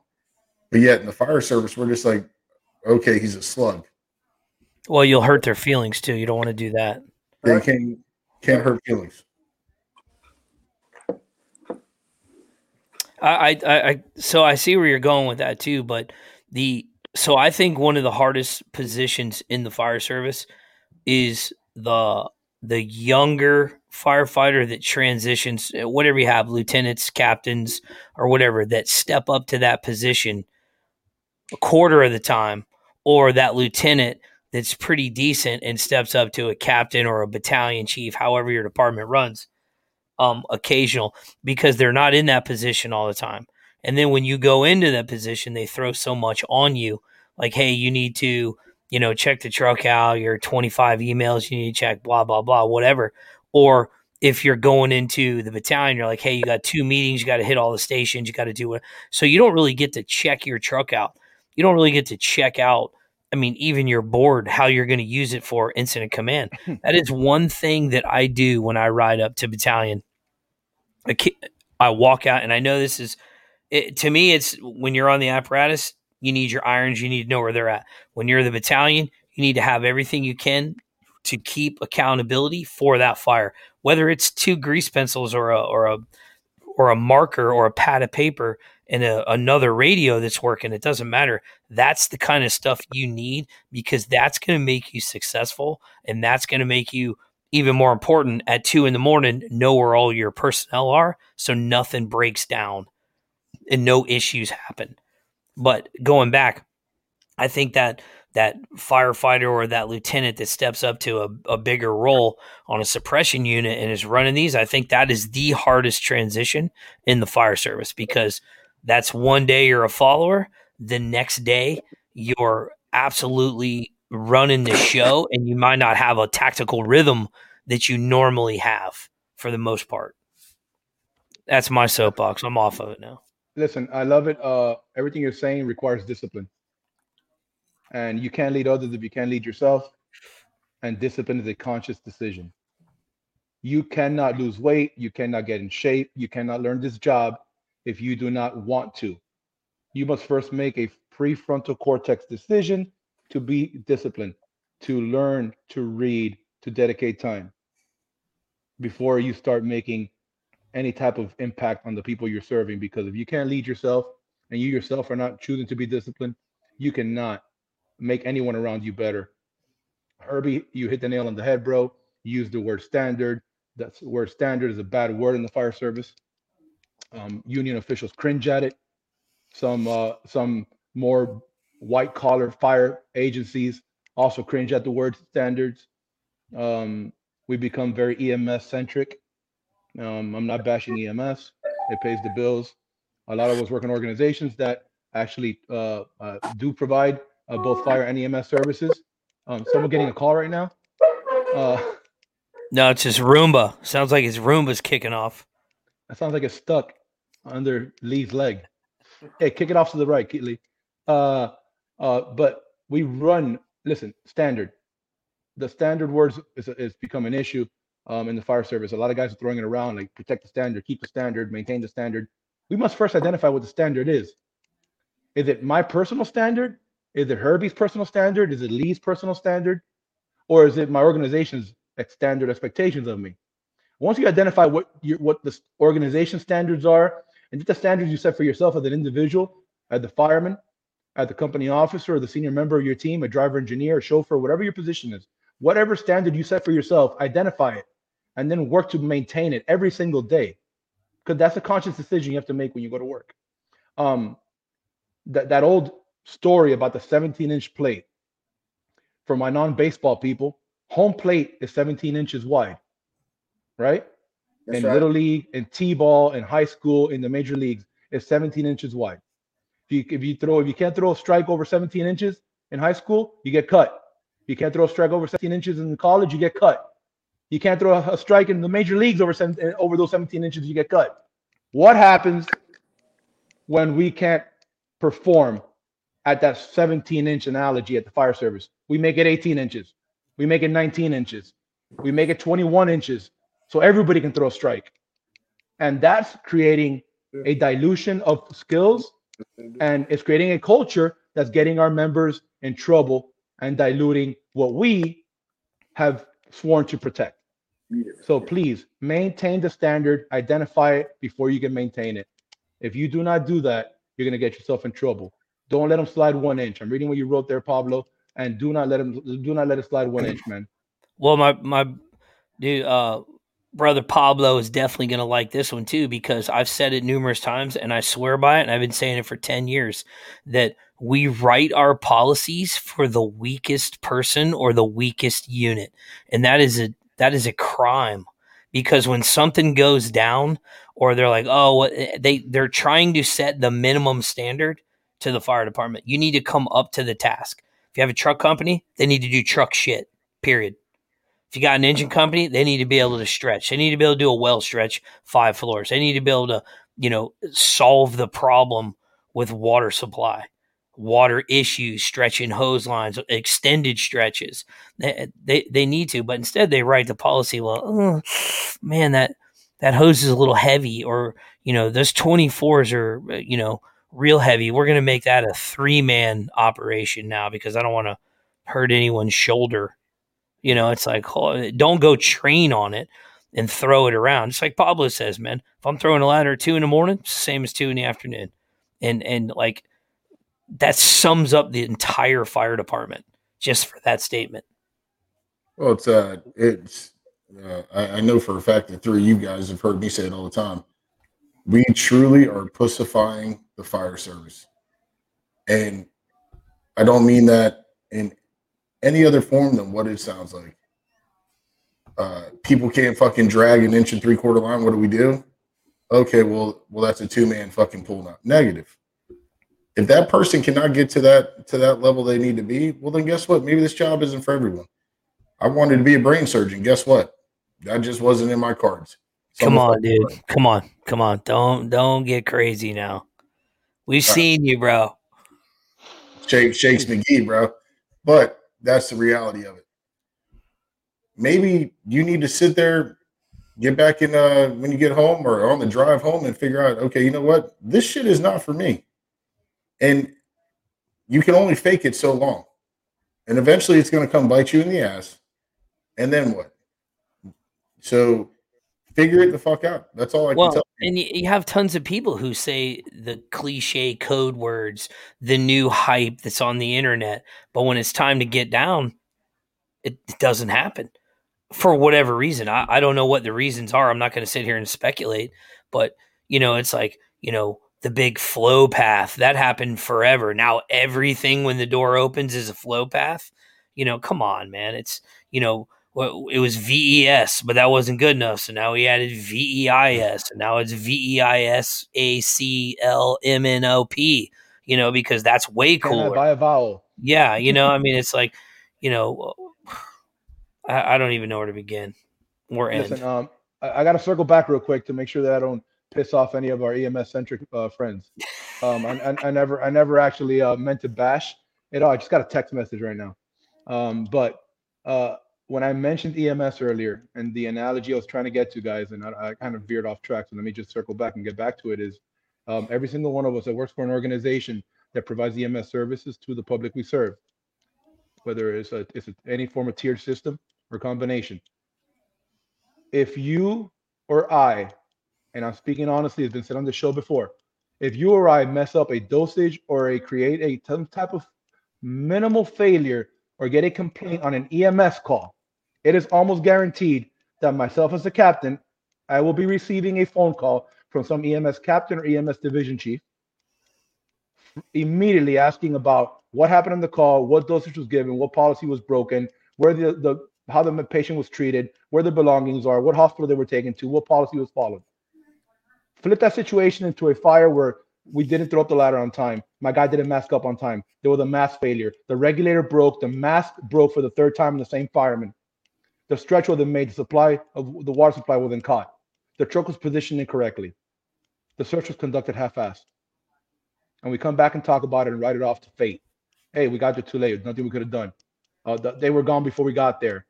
The house burned. The fire was too advanced. The flow path wasn't right. We were transitioning to put water through a fucking window because it was too hot. Then we start doing survivability profiles of the building. And we generate all these excuses. And I will not get one phone call from one operation chief I will not get one phone call from one EMS chief. I will not have any repercussions for my actions or inactions based on that fire's performance because there is no accountability when it comes to that side of the job. Instead, I'll probably get a pat in the back, some form of ribbon or commendation, and some kind of a high five and be lied to and told I'm the best company in the fire service by the same chief that called me earlier about forgetting someone's purse at their house and taking them to the wrong hospital. That's the problem with EMS systems right now. And that's where I was going. We force one, but we don't enforce the other because one pays the bills, the other one doesn't. Well, and normally, normally that same person that's that's uh that's calling you out or whatever, they actually don't know the fire side or they've lost touch or, or their last fire class they went to is the day they had to they made lieutenant. Now they're a, a chief of some sort, assistant or battalion or whatever. I mean, we see it we see it all the time in the tech rescue side being questioned like, oh, how come there's not three ropes and nine prusik cords going to that guy? It's like because it's overkill. Like the data and the numbers are here. This is why they do the same thing. The the the one thing that really aggravates me is when you have to tell a fire story or or a tactic or or a task level uh, operation that you're doing and when you're telling the story they kind of have a blank stare on your face. But when you maneuver it over basically and refer it to as an EMS call, now all the light bulbs go off. So we're transitioning our actual two different disciplines. Paramedic is a cert, firefighter is your job. But we've turned it to where it's more of a paramedic's your job, and then occasionally we'll, you know, hopefully we wing it through a fire. It's horseshit. I'm fired up right now. I feel like I got to go cool off, dude. I don't cool Where's your, where's your fire helmet? Get your fire helmet. Where's your fire helmet at? What's uh? so Who are these two strangers? We patched in we, we was trying to get into the voting machines, but we found y'all. These boys are in HD. Bro, it looks like they got an OnlyFans account right now, bro. I paid the extra five dollars for the 4K, dude. Oh man. Hey, real quick before uh, we get serious again, has anyone noticed that Robert Ortega from Miami Dade has been saying hello to everyone watching on the bottom of our screen? Yeah, he has. He's out here. He's out here making friends and asking for coins and free shit the entire time we've been on here. Hi, Mr. Ortega. Hey, I got go a, uh, follow him uh, Mono Mondays. right after Christmas, I got a card from him. Thank you very much. I got a card from him, and my my handwriting absolutely sucks. And when it came, I said, I told my wife when she came in, I said, "Hey, could you help me?" And she said, "What is that?" And I said, "I got a card from Robert Ortega." And she said, "What do you need?" And I said, "Help me understand what the fuck it says. I cannot make out." and I through through some uh, Helen Keller shit, I finally figured it out. Thank you, Robert That's I awesome. really, I finally, I finally deciphered it, and it's great. Thank you, man. I appreciate you very much. Well, since we got you boys back in, uh, back in, uh, I want to, I want you guys to plug uh, your conference coming up here in uh, March 11th through the 14th. Go ahead, Hump. Tell them about it. Wow, put me on the spot. Um, so we got our second annual conference coming up. Uh, it's March 11th through the 14th. Um, I'm in Jackson County, Georgia, Jefferson. Um, some of the best people in the fire service coming out to uh, offer hands-on training. Um, we got NRC coming. They're going to do their um, advanced RIT. Yeah. Um, rescue. yeah, advanced rescue. Um, that's going to be the 13th and 14th. It is. Um, then we got Build Your Culture with uh, Sean Duffy and Pablo, and they're going to be teaming up with uh, Captain Arthur Ashley from Lexington, Kentucky. He's going to be coming uh, coming down. They're going to do a, uh, a truck class, um, and along beside that, they're going to do a search class, and they're going to intertwine both of them for a two day class. Um, got Nick Peppard from um, North Florida Fire Expo. He's gonna be coming down doing an engine track. Um, Chief Johnson. Yeah, Jacob yeah, Johnson yeah, from Chief, Texas. yeah, Chief Johnson from uh, Pearland Fire Pearland Fire Department. He's gonna be coming down doing a lecture. Um, great guy. Talked to him a couple times over social media. Um, just absolutely loves the job. Um, Jason? Liska, Yeah, Can Man, he's going to come out and he's going to do his leadership mentorship class. Uh, he's going to take and do live podcast every day. So students, instructors, anybody that wants to sit down with him while we're live on the gra- fire ground, um, training ground, can sit down and talk to him. Um, that'd be pretty cool. So I'm to take in, we'll have uh, we'll have Hamatro also doing a two day uh, education class. Make it's called Making Space. Um, so those guys from Georgia Fire and Rescue, Jeff Adamak and Jarrett Jenkins, they'll be taking throwing it down. They'll take uh, your basic, your basic MVA, MVC, and they'll take and show you something a little more, a little bit more than the basics. They're going to take you and show you how to take and make space and maximize and minimize the time it takes to take and get somebody that's truly screwed up in a vehicle. That's that's the that's their specialty. Uh, going to have the Drager flash can at uh, Barrow County, which is going to be one of the uh, satellite site that we got going on. Um, we're going to do some first do firemanship. Uh, man, we're going to have all kinds of different things going on to where everybody can come out and take in. There's a little bit to choose from from everybody. So uh, this will be the second conference. The first one we done was in October of 20, 2020. Uh, one of those things that was planned for August of 20. Uh, we kind of laid back with everybody else to see what was going on. Went to Pensacola in in uh, September, and you know they everybody kind of talked us into, hey, well, you guys need to go ahead and do it. And when we did, we took it through it together in a month, and it was we had 166 students over three days, and 71 of those students stayed for all three days and got some uh, got some real life, realistic uh, training. So, uh, man, and that's the thing about what we do is it's not cookie cutter shit. It's straight up. We try to find the best in the business to come out and take and partake with us uh, and lay it down. As, as everything we do is we try to be as realistic as possible and create. We we use live fire, live victims. Uh, that's frowned on sometimes, all the time, without you know with your with the minimum standard, which the minimum standard is bullshit. So that's uh that's kind of that's that 99 and one partake in the fire service. 90% of the fire service does not belong in it. Sorry if you don't like it. That's the truth. 9% we need. You got to maximize their potential. Most of the time you have to manipulate them and then there's that 1% that's that 1% of us that that uh I, you know whether you like it or not is you know is that's that's that's us guys. That's the guys that we need to take and create events like this to take and open up the uh, the the effort for guys to come out and want to be a part of it. So, but you know, that, then the recliner snipers that you was talking about earlier, when our internet was so wonderfully choppy, is absolutely bullshit. You know, if you choose, if you have a company officer, you choose by choice to sit and not do nothing and perfect your craft. Shame on you. Absolutely shame on you. It's your choice. And if you don't have somebody mentoring you and leading you to be better, uh, shame on them.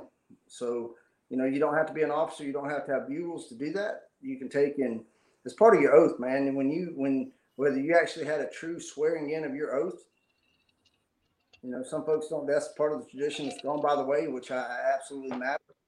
Uh, if you if you didn't swear into the oath to protect the uh, taxpayer, the public, the servant, be that servant that you are, and people don't realize they get they got kind of get it mixed up as it's just a job. Well, you, you can go to hell in a gas truck because you're wrong. It's it's not a it's not just a job. It's, it's something that you for some reason it led you to be there, and you should take that oath to, to want to be the best you absolutely absolutely could be. So uh, we got a we got a big lineup coming up. Um, we're gonna throw some stuff at everybody that this is real as it could possibly be. Uh, we got a we got a lot of we got we get a lot of help from Jackson County now Barrow County as well. They've all board and allowed us to come to their facilities and they just say here you go they're yours thank you for coming and and we want to be a part of it and you know you put a few months in between every conference and this is actually the sixth time we've done this.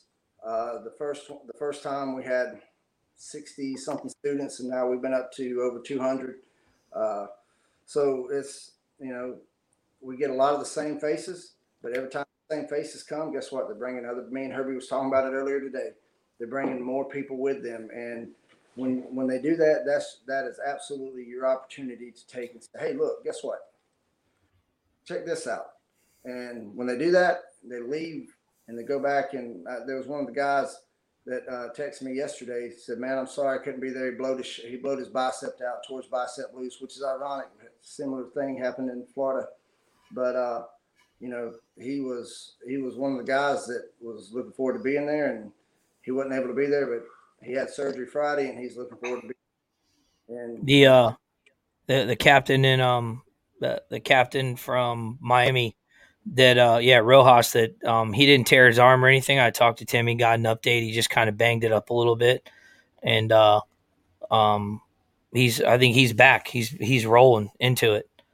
that's cool. Um, hopefully, hopefully your bumps and bruises and um, uh, slight asphyxiation a couple times, Shane has healed.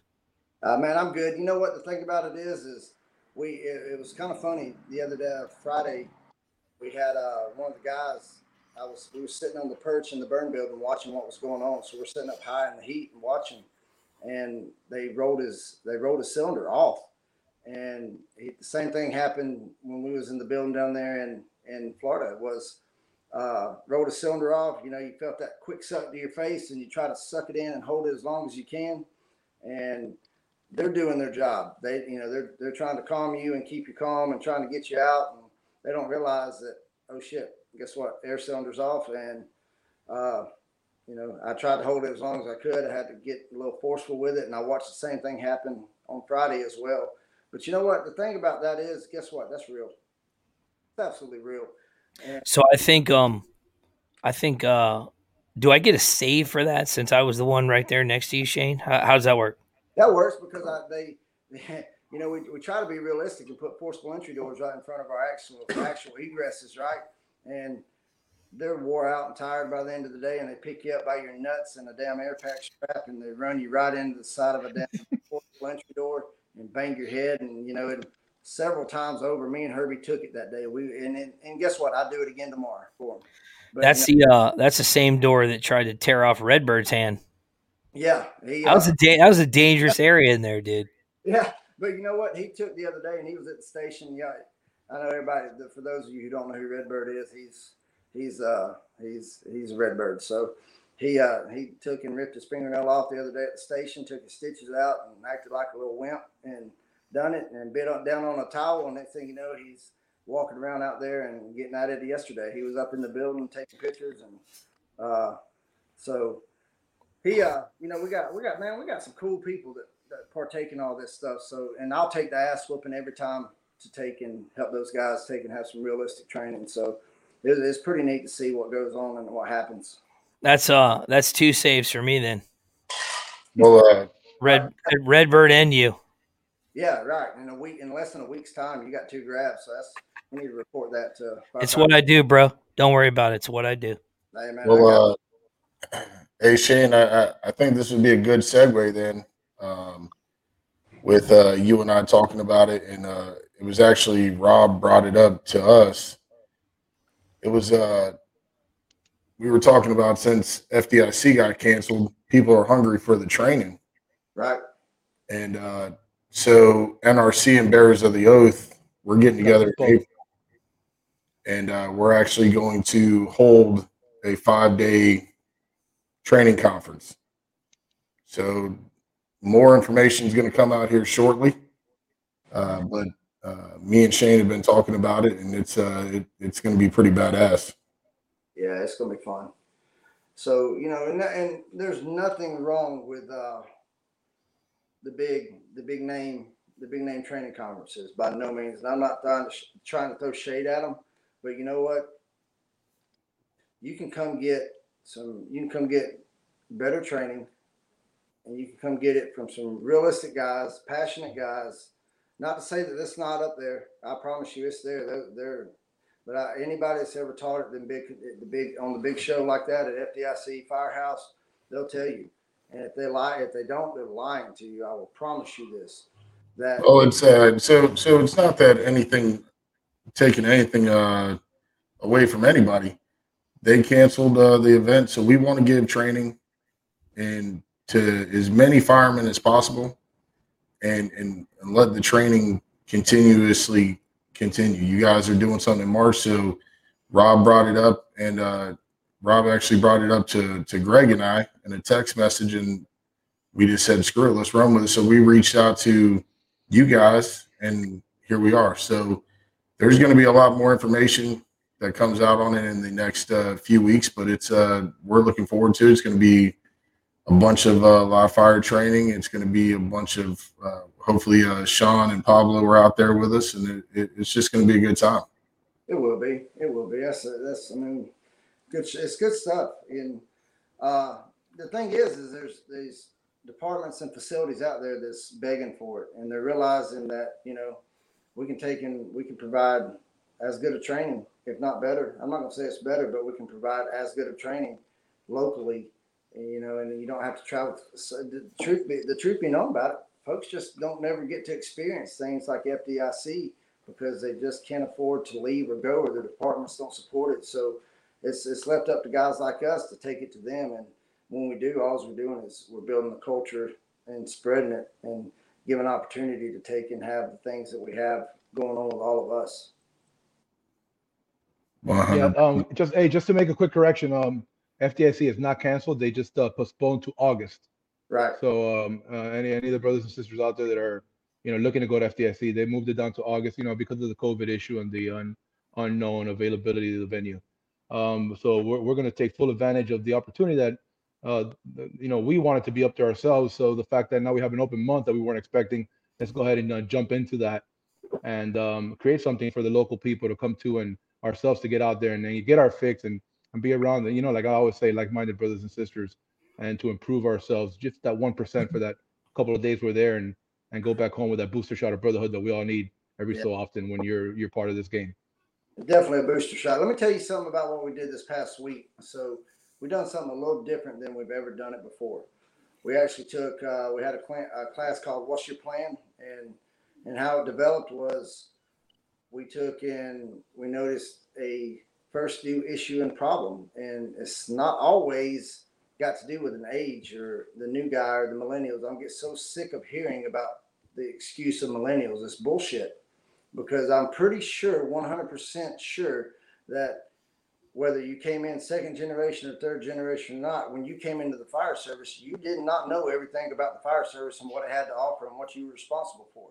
So when you take in say millennials guess what? The millennials or the generation before or after guess what? They're growing up with damn telephones in their hand and anything they want to know all they got to do is go pop pop pop pop pop like that. And if you're allowing them to take that you're failing them i'm telling you because they're wanting to know they're, they're they're hungry they need to know and they want to know so take and teach them that and so with that we took this uh this last class we did we, we kind of threw something out there a little different and most times we go, we come to class and we tell everybody, hey, this is what we're going to do. This is what we're looking for, and we're going to do this. So we didn't do that this time. This week we had 56 students with 16 instructors. Uh, and we said, guess what, fellas? When we walk out of the classroom, we need uh, four groups to volunteer, and we're going to give you a building that's on fire with live victims. And guess what? What would you do? What's your plan? And what we did, we had some big name, we had some big name metro departments there down to the volunteer departments. And guess what it did? It absolutely took and exposed everybody's vulnerability. And everybody realized at that point in time when you cross that threshold that it doesn't matter what the name is on the back of your coat. When you showed up, you showed up to do the job. And guess what? We all struggled. We struggled at times. We got better all weekend, all week long. And they all said, "We can't believe y'all just set the building on fire and give it to us without any instruction." And the reason we done that was this is was to be able to evaluate them. And when we have started evaluating them, it showed that the fact that guess what, nobody else that was there was any better than anybody else, and they seen everybody seen that, and it took mm. all the stigmatism of, out of it. Of well, guess what, I'm with so and so, and we're with this big department, and we're it didn't matter whether it was engine, truck, or what. Guess what? We all struggled, and guess what? In the period of just about 16 hours, we all became better together. And this thing, you know, it's like we didn't have any label on the back of our coat. So when we did that, it was it was something. It was very, very, very taboo in the state of Georgia. Uh, but guess what? We done it, and the outcome and response we had from it, people have they've spent the last they spent the last yesterday and today signing up for uh, March. So, you know, it's, it's it's pretty neat to see how you can. That's that art of manipulation. I'm telling you, fellas, that's all it is. Hey, uh, yeah, I like that, man. That's uh, that's a good deal. um, so after doing your uh, uh, talking about your little um bearers of the oath that's coming up, the um, I kind of we we've been pitching this thing between uh between us on NRC to kind of give back to uh to you know what whatever it is, fools chapters, benevolence, symposiums, stuff like that. So um we created this thing called Black Cloud Instructors Group. And what we're trying to do is we're trying to get all the instructors that kind of sit, um, own their companies, whatever. It's business as usual on your own side, but kind of a kind of a uh, knights of a round table, so to speak. And we all sit down and we come up with something, and we kind of pick a fool's chapter or a symposium or uh, an organization somewhere in the southeast down here and um, we basically say, "Hey, what do you guys want to? What do you guys want to do? What do you want to learn? What do you want to teach? What do you like one of our programs?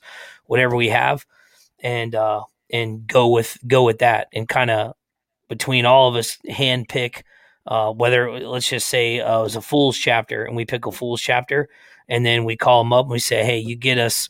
Um, you know, figure out the details, but basically you get us a building or a pretty decent training facility, and then we'll um we'll bring in the we'll bring in the pertinent instructors. So if it's a search thing, then obviously we'll reach out to our our fellas from uh, Build Your Culture, Duffy and Pablo, and they can kind of run with it. If it's engine, if it's truck, if it's RIT, survival, whatever.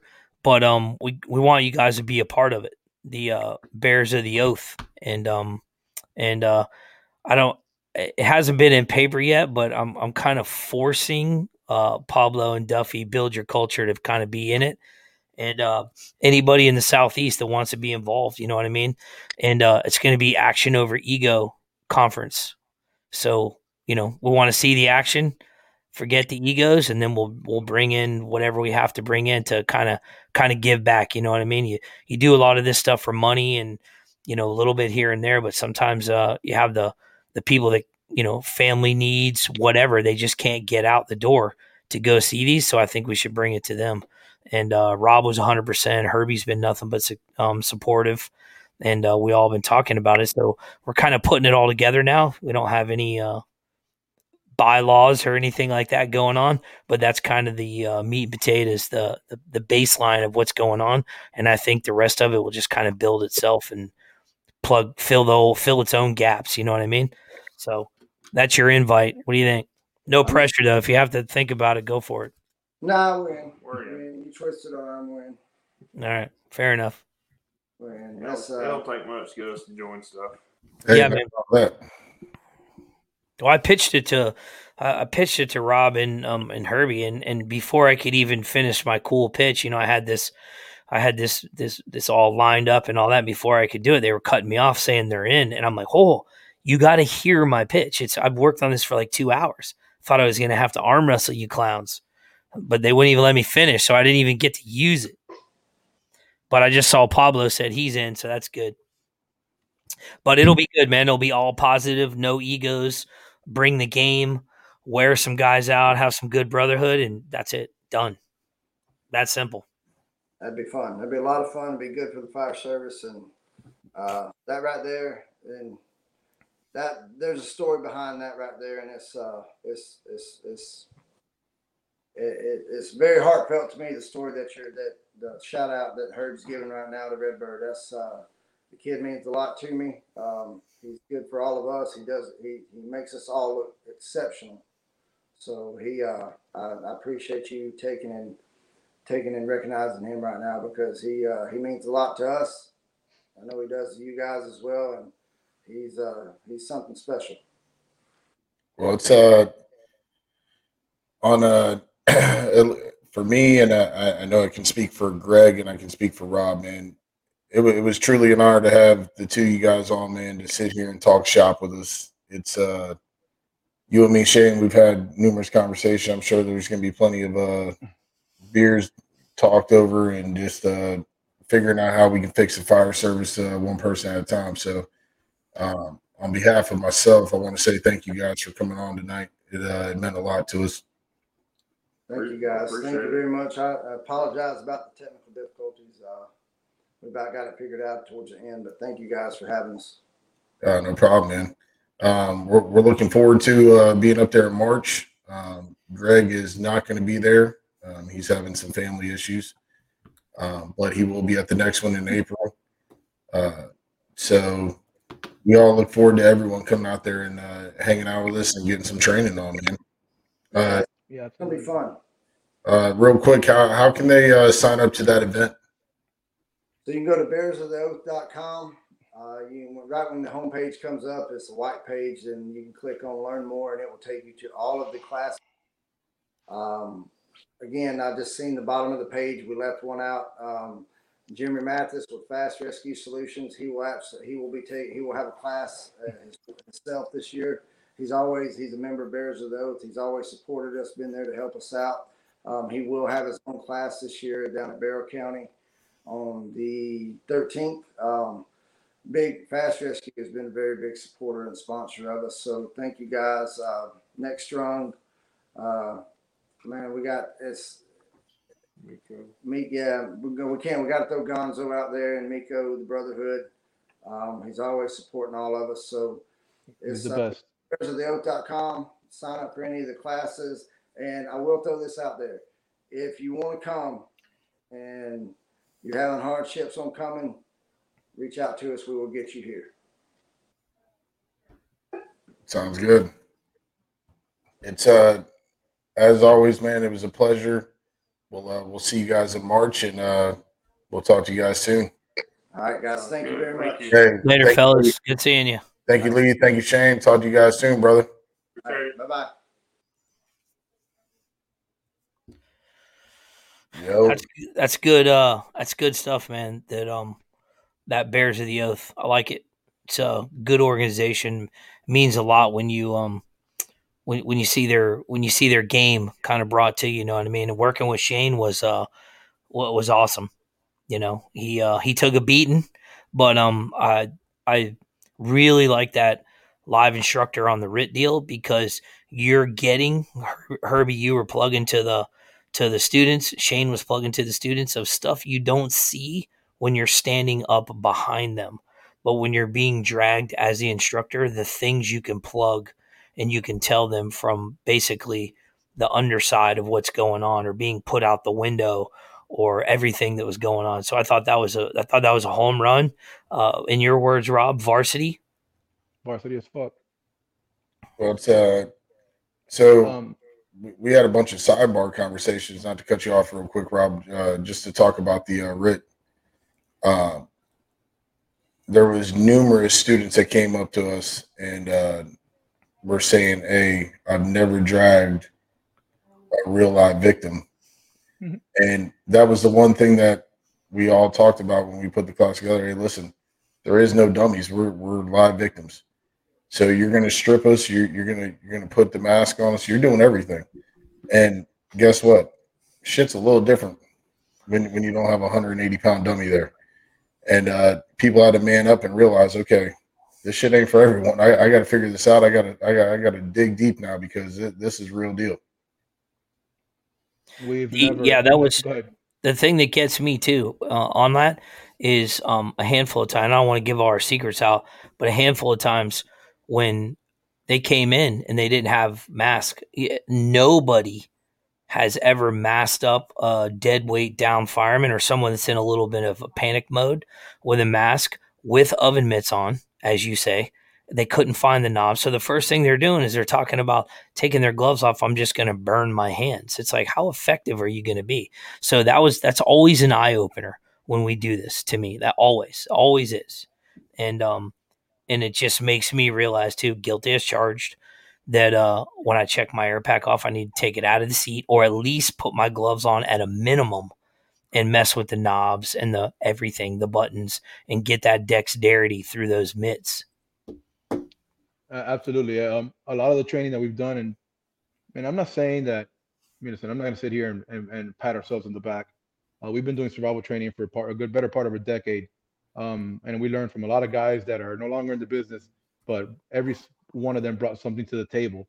Um, this wasn't just a one person deal, and and we're continuing to evolve based on the data, statistics, and and trial and errors. Uh, guys, a lot of the stuff that we do is so simple, but yet so relevant to firefighter rescue and survival. Um, simple, something as simple as we never use mannequins. Never, ever, ever use mannequins. I, I can't tell you how many times we've been teaching at a venue, and the host will be like, "Hey, uh, my training division get you four mannequins tomorrow. Don't need them, brother. Thank you." Mannequins create training scars in the arena of firefighter rescue and survival. They they prevent they prevent us from understanding what it feels like to bring a down fireman out, to derobe a down fireman, to bring carry dead weight, uh, to understand the numbers and staffing. Where we sit around, we talk about the numbers. We need 15 for every one, and and, and out of those, you're gonna every five of those guys out of those five, one is gonna become a mayday themselves. And we talk about these numbers and throw them around across the kitchen table like they're no big deal until you're fully encapsulated with oven mitts, with heat on your neck, even in a in a scenario based environment where you know you just you're at a conference or at the firehouse drilling and you're trying to drag a down fireman out, not a mannequin, and then you realize where you're at, and then you build from there. You, we we continuously expect to find success from a position of failure, and mannequins are a position of failure in our and and that's just a small part of our, our ideology at NRC when it comes to firefighter rescue and survival. And and we and we do a lot of things like that. And I'm very proud of the standard that we maintain when we teach. Um, I, am not because I want to you know pat ourselves in the back, like I said in, when I started talking, but because I believe that we're serving the greater good and the people that do end up you know being exposed to that type of training, hopefully they go back home and get the reps in. And if God forbid, two months on the road or two years on the road, they have to implement one of those uh, tactics that it, it, ends up in a positive outcome. And we had a small little bit to do with it. And, and that's my goal personally every time we teach the survival class. Um, just real quick, guys, before you guys jump in, um, the fire service is real healthy today. If you guys do not follow data, you guys understand that that uh, I like to mix um, practical, keep it simple, stupid under stress techniques with uh, a lot of data and statistics. If you guys don't follow firefighter rescue surveys, uh, Project Mayday, NIOSH reports, uh, close calls, and the list goes on and on and on. Um, you need to start reading the data out there. Um, there's there are very few sole, sole source uh, data capturing agencies for the fire service that should be driving your training and how you prepare. Um, but for the first 23 days of 2021, we're averaging about 10 rescues a day nationwide. Okay. Um, according to Firefighter Rescue, we've had about 180 civilian firefighter. I'm sorry, we've had about 180 civilian deaths the first 23 days of 2021 at fires. We've rescued uh, about 230 civilians uh, nationwide the first 23 days of 2021. Uh, the fire service is doing a very good job. We're making fires every single day. We're getting about 10 grabs a day. Okay, keep building on that. Um, keep practicing. Understand that uh, this is just the first 23 days of the year. That number is going to augment incredibly throughout the rest of the year. Um, these things are happening. It may not be happening at your fire department. It may be happening next door. It may be happening when you get off. This morning when I got off at eight in the morning, at 8:30 they got a job, and I got nothing but pictures for it. Okay, but it's happening. It just may not be happening to you. Don't understand that it doesn't matter. You you don't get reps just because you go to fires. You get reps because you perform realistic training, and your brain does not understand the difference whether you're at a fire or you're at a realistic training event. You're going to build the same rep. You're going to build the same um, avenue to create that resource you're going to need when the time comes. Um, no different than throwing a ladder 2 a.m. or 2 p.m. So with that, I'm going to go ahead and uh, let you guys jump in. I appreciate the time. I had a blast with the two guests. I look forward to working with them in March. Um, we have all types of classes coming up at NRC. Make sure you check our website out. We're busy. Tomorrow morning, I'm in a new class. Um, next month, we're in another class, and and the list goes on and on. Uh, we're looking to get out there and work with you guys and be around like-minded brothers and sisters and uh, remain approachable and teachable and coachable. So thank you for your time, guys. 100%. Um, real quick, Greg and I were in Columbia, South Carolina last week myself, Greg, Timmy Gleason, Richard Shirk, and we received, we were doing structural collapse uh, ops class. We left on a Friday. Friday morning, they got a text message from a student that was in the class that had to go and do shoring into the building of a fire that was there. So they had to go in, get a dead body out of the building. They had to shore their way into it and he wrote this big long thank you about how him and his crew we're so thankful about the training that they learned. So that was cool to see guys come back and be like, "Hey, man, listen, that shit that you guys taught us isn't just smoke and mirrors. It, it's it's the real deal."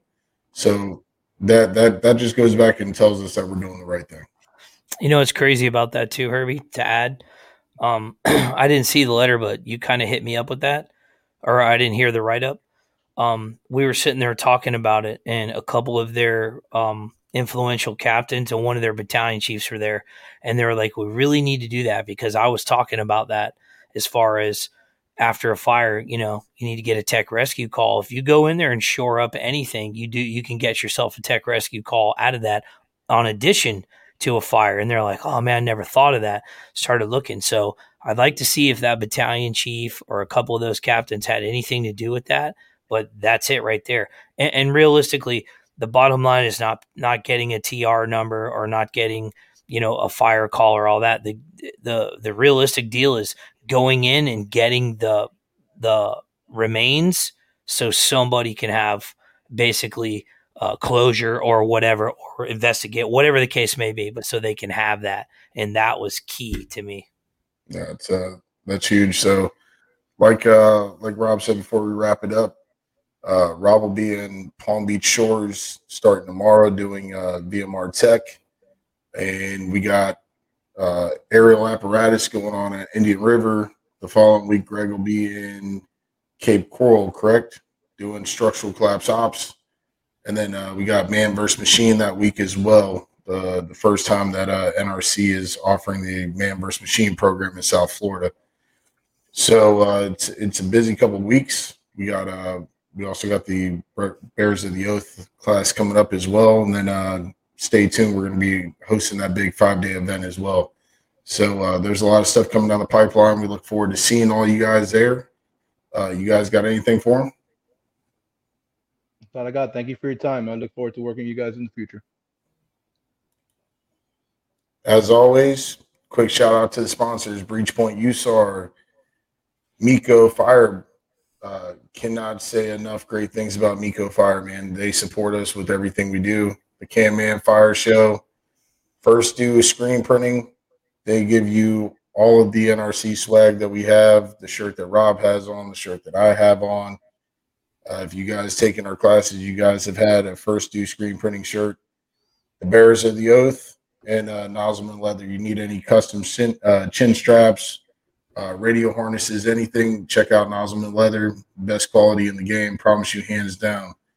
Easy. That being said, we appreciate you guys. We promise you that we're not going to be a month out. We were just so busy last time. So uh, we promise you we'll be back in another week and a half to give you guys another podcast with a special guest. Stay tuned. And uh, with that being said, we appreciate you guys. All right, boys. Take care.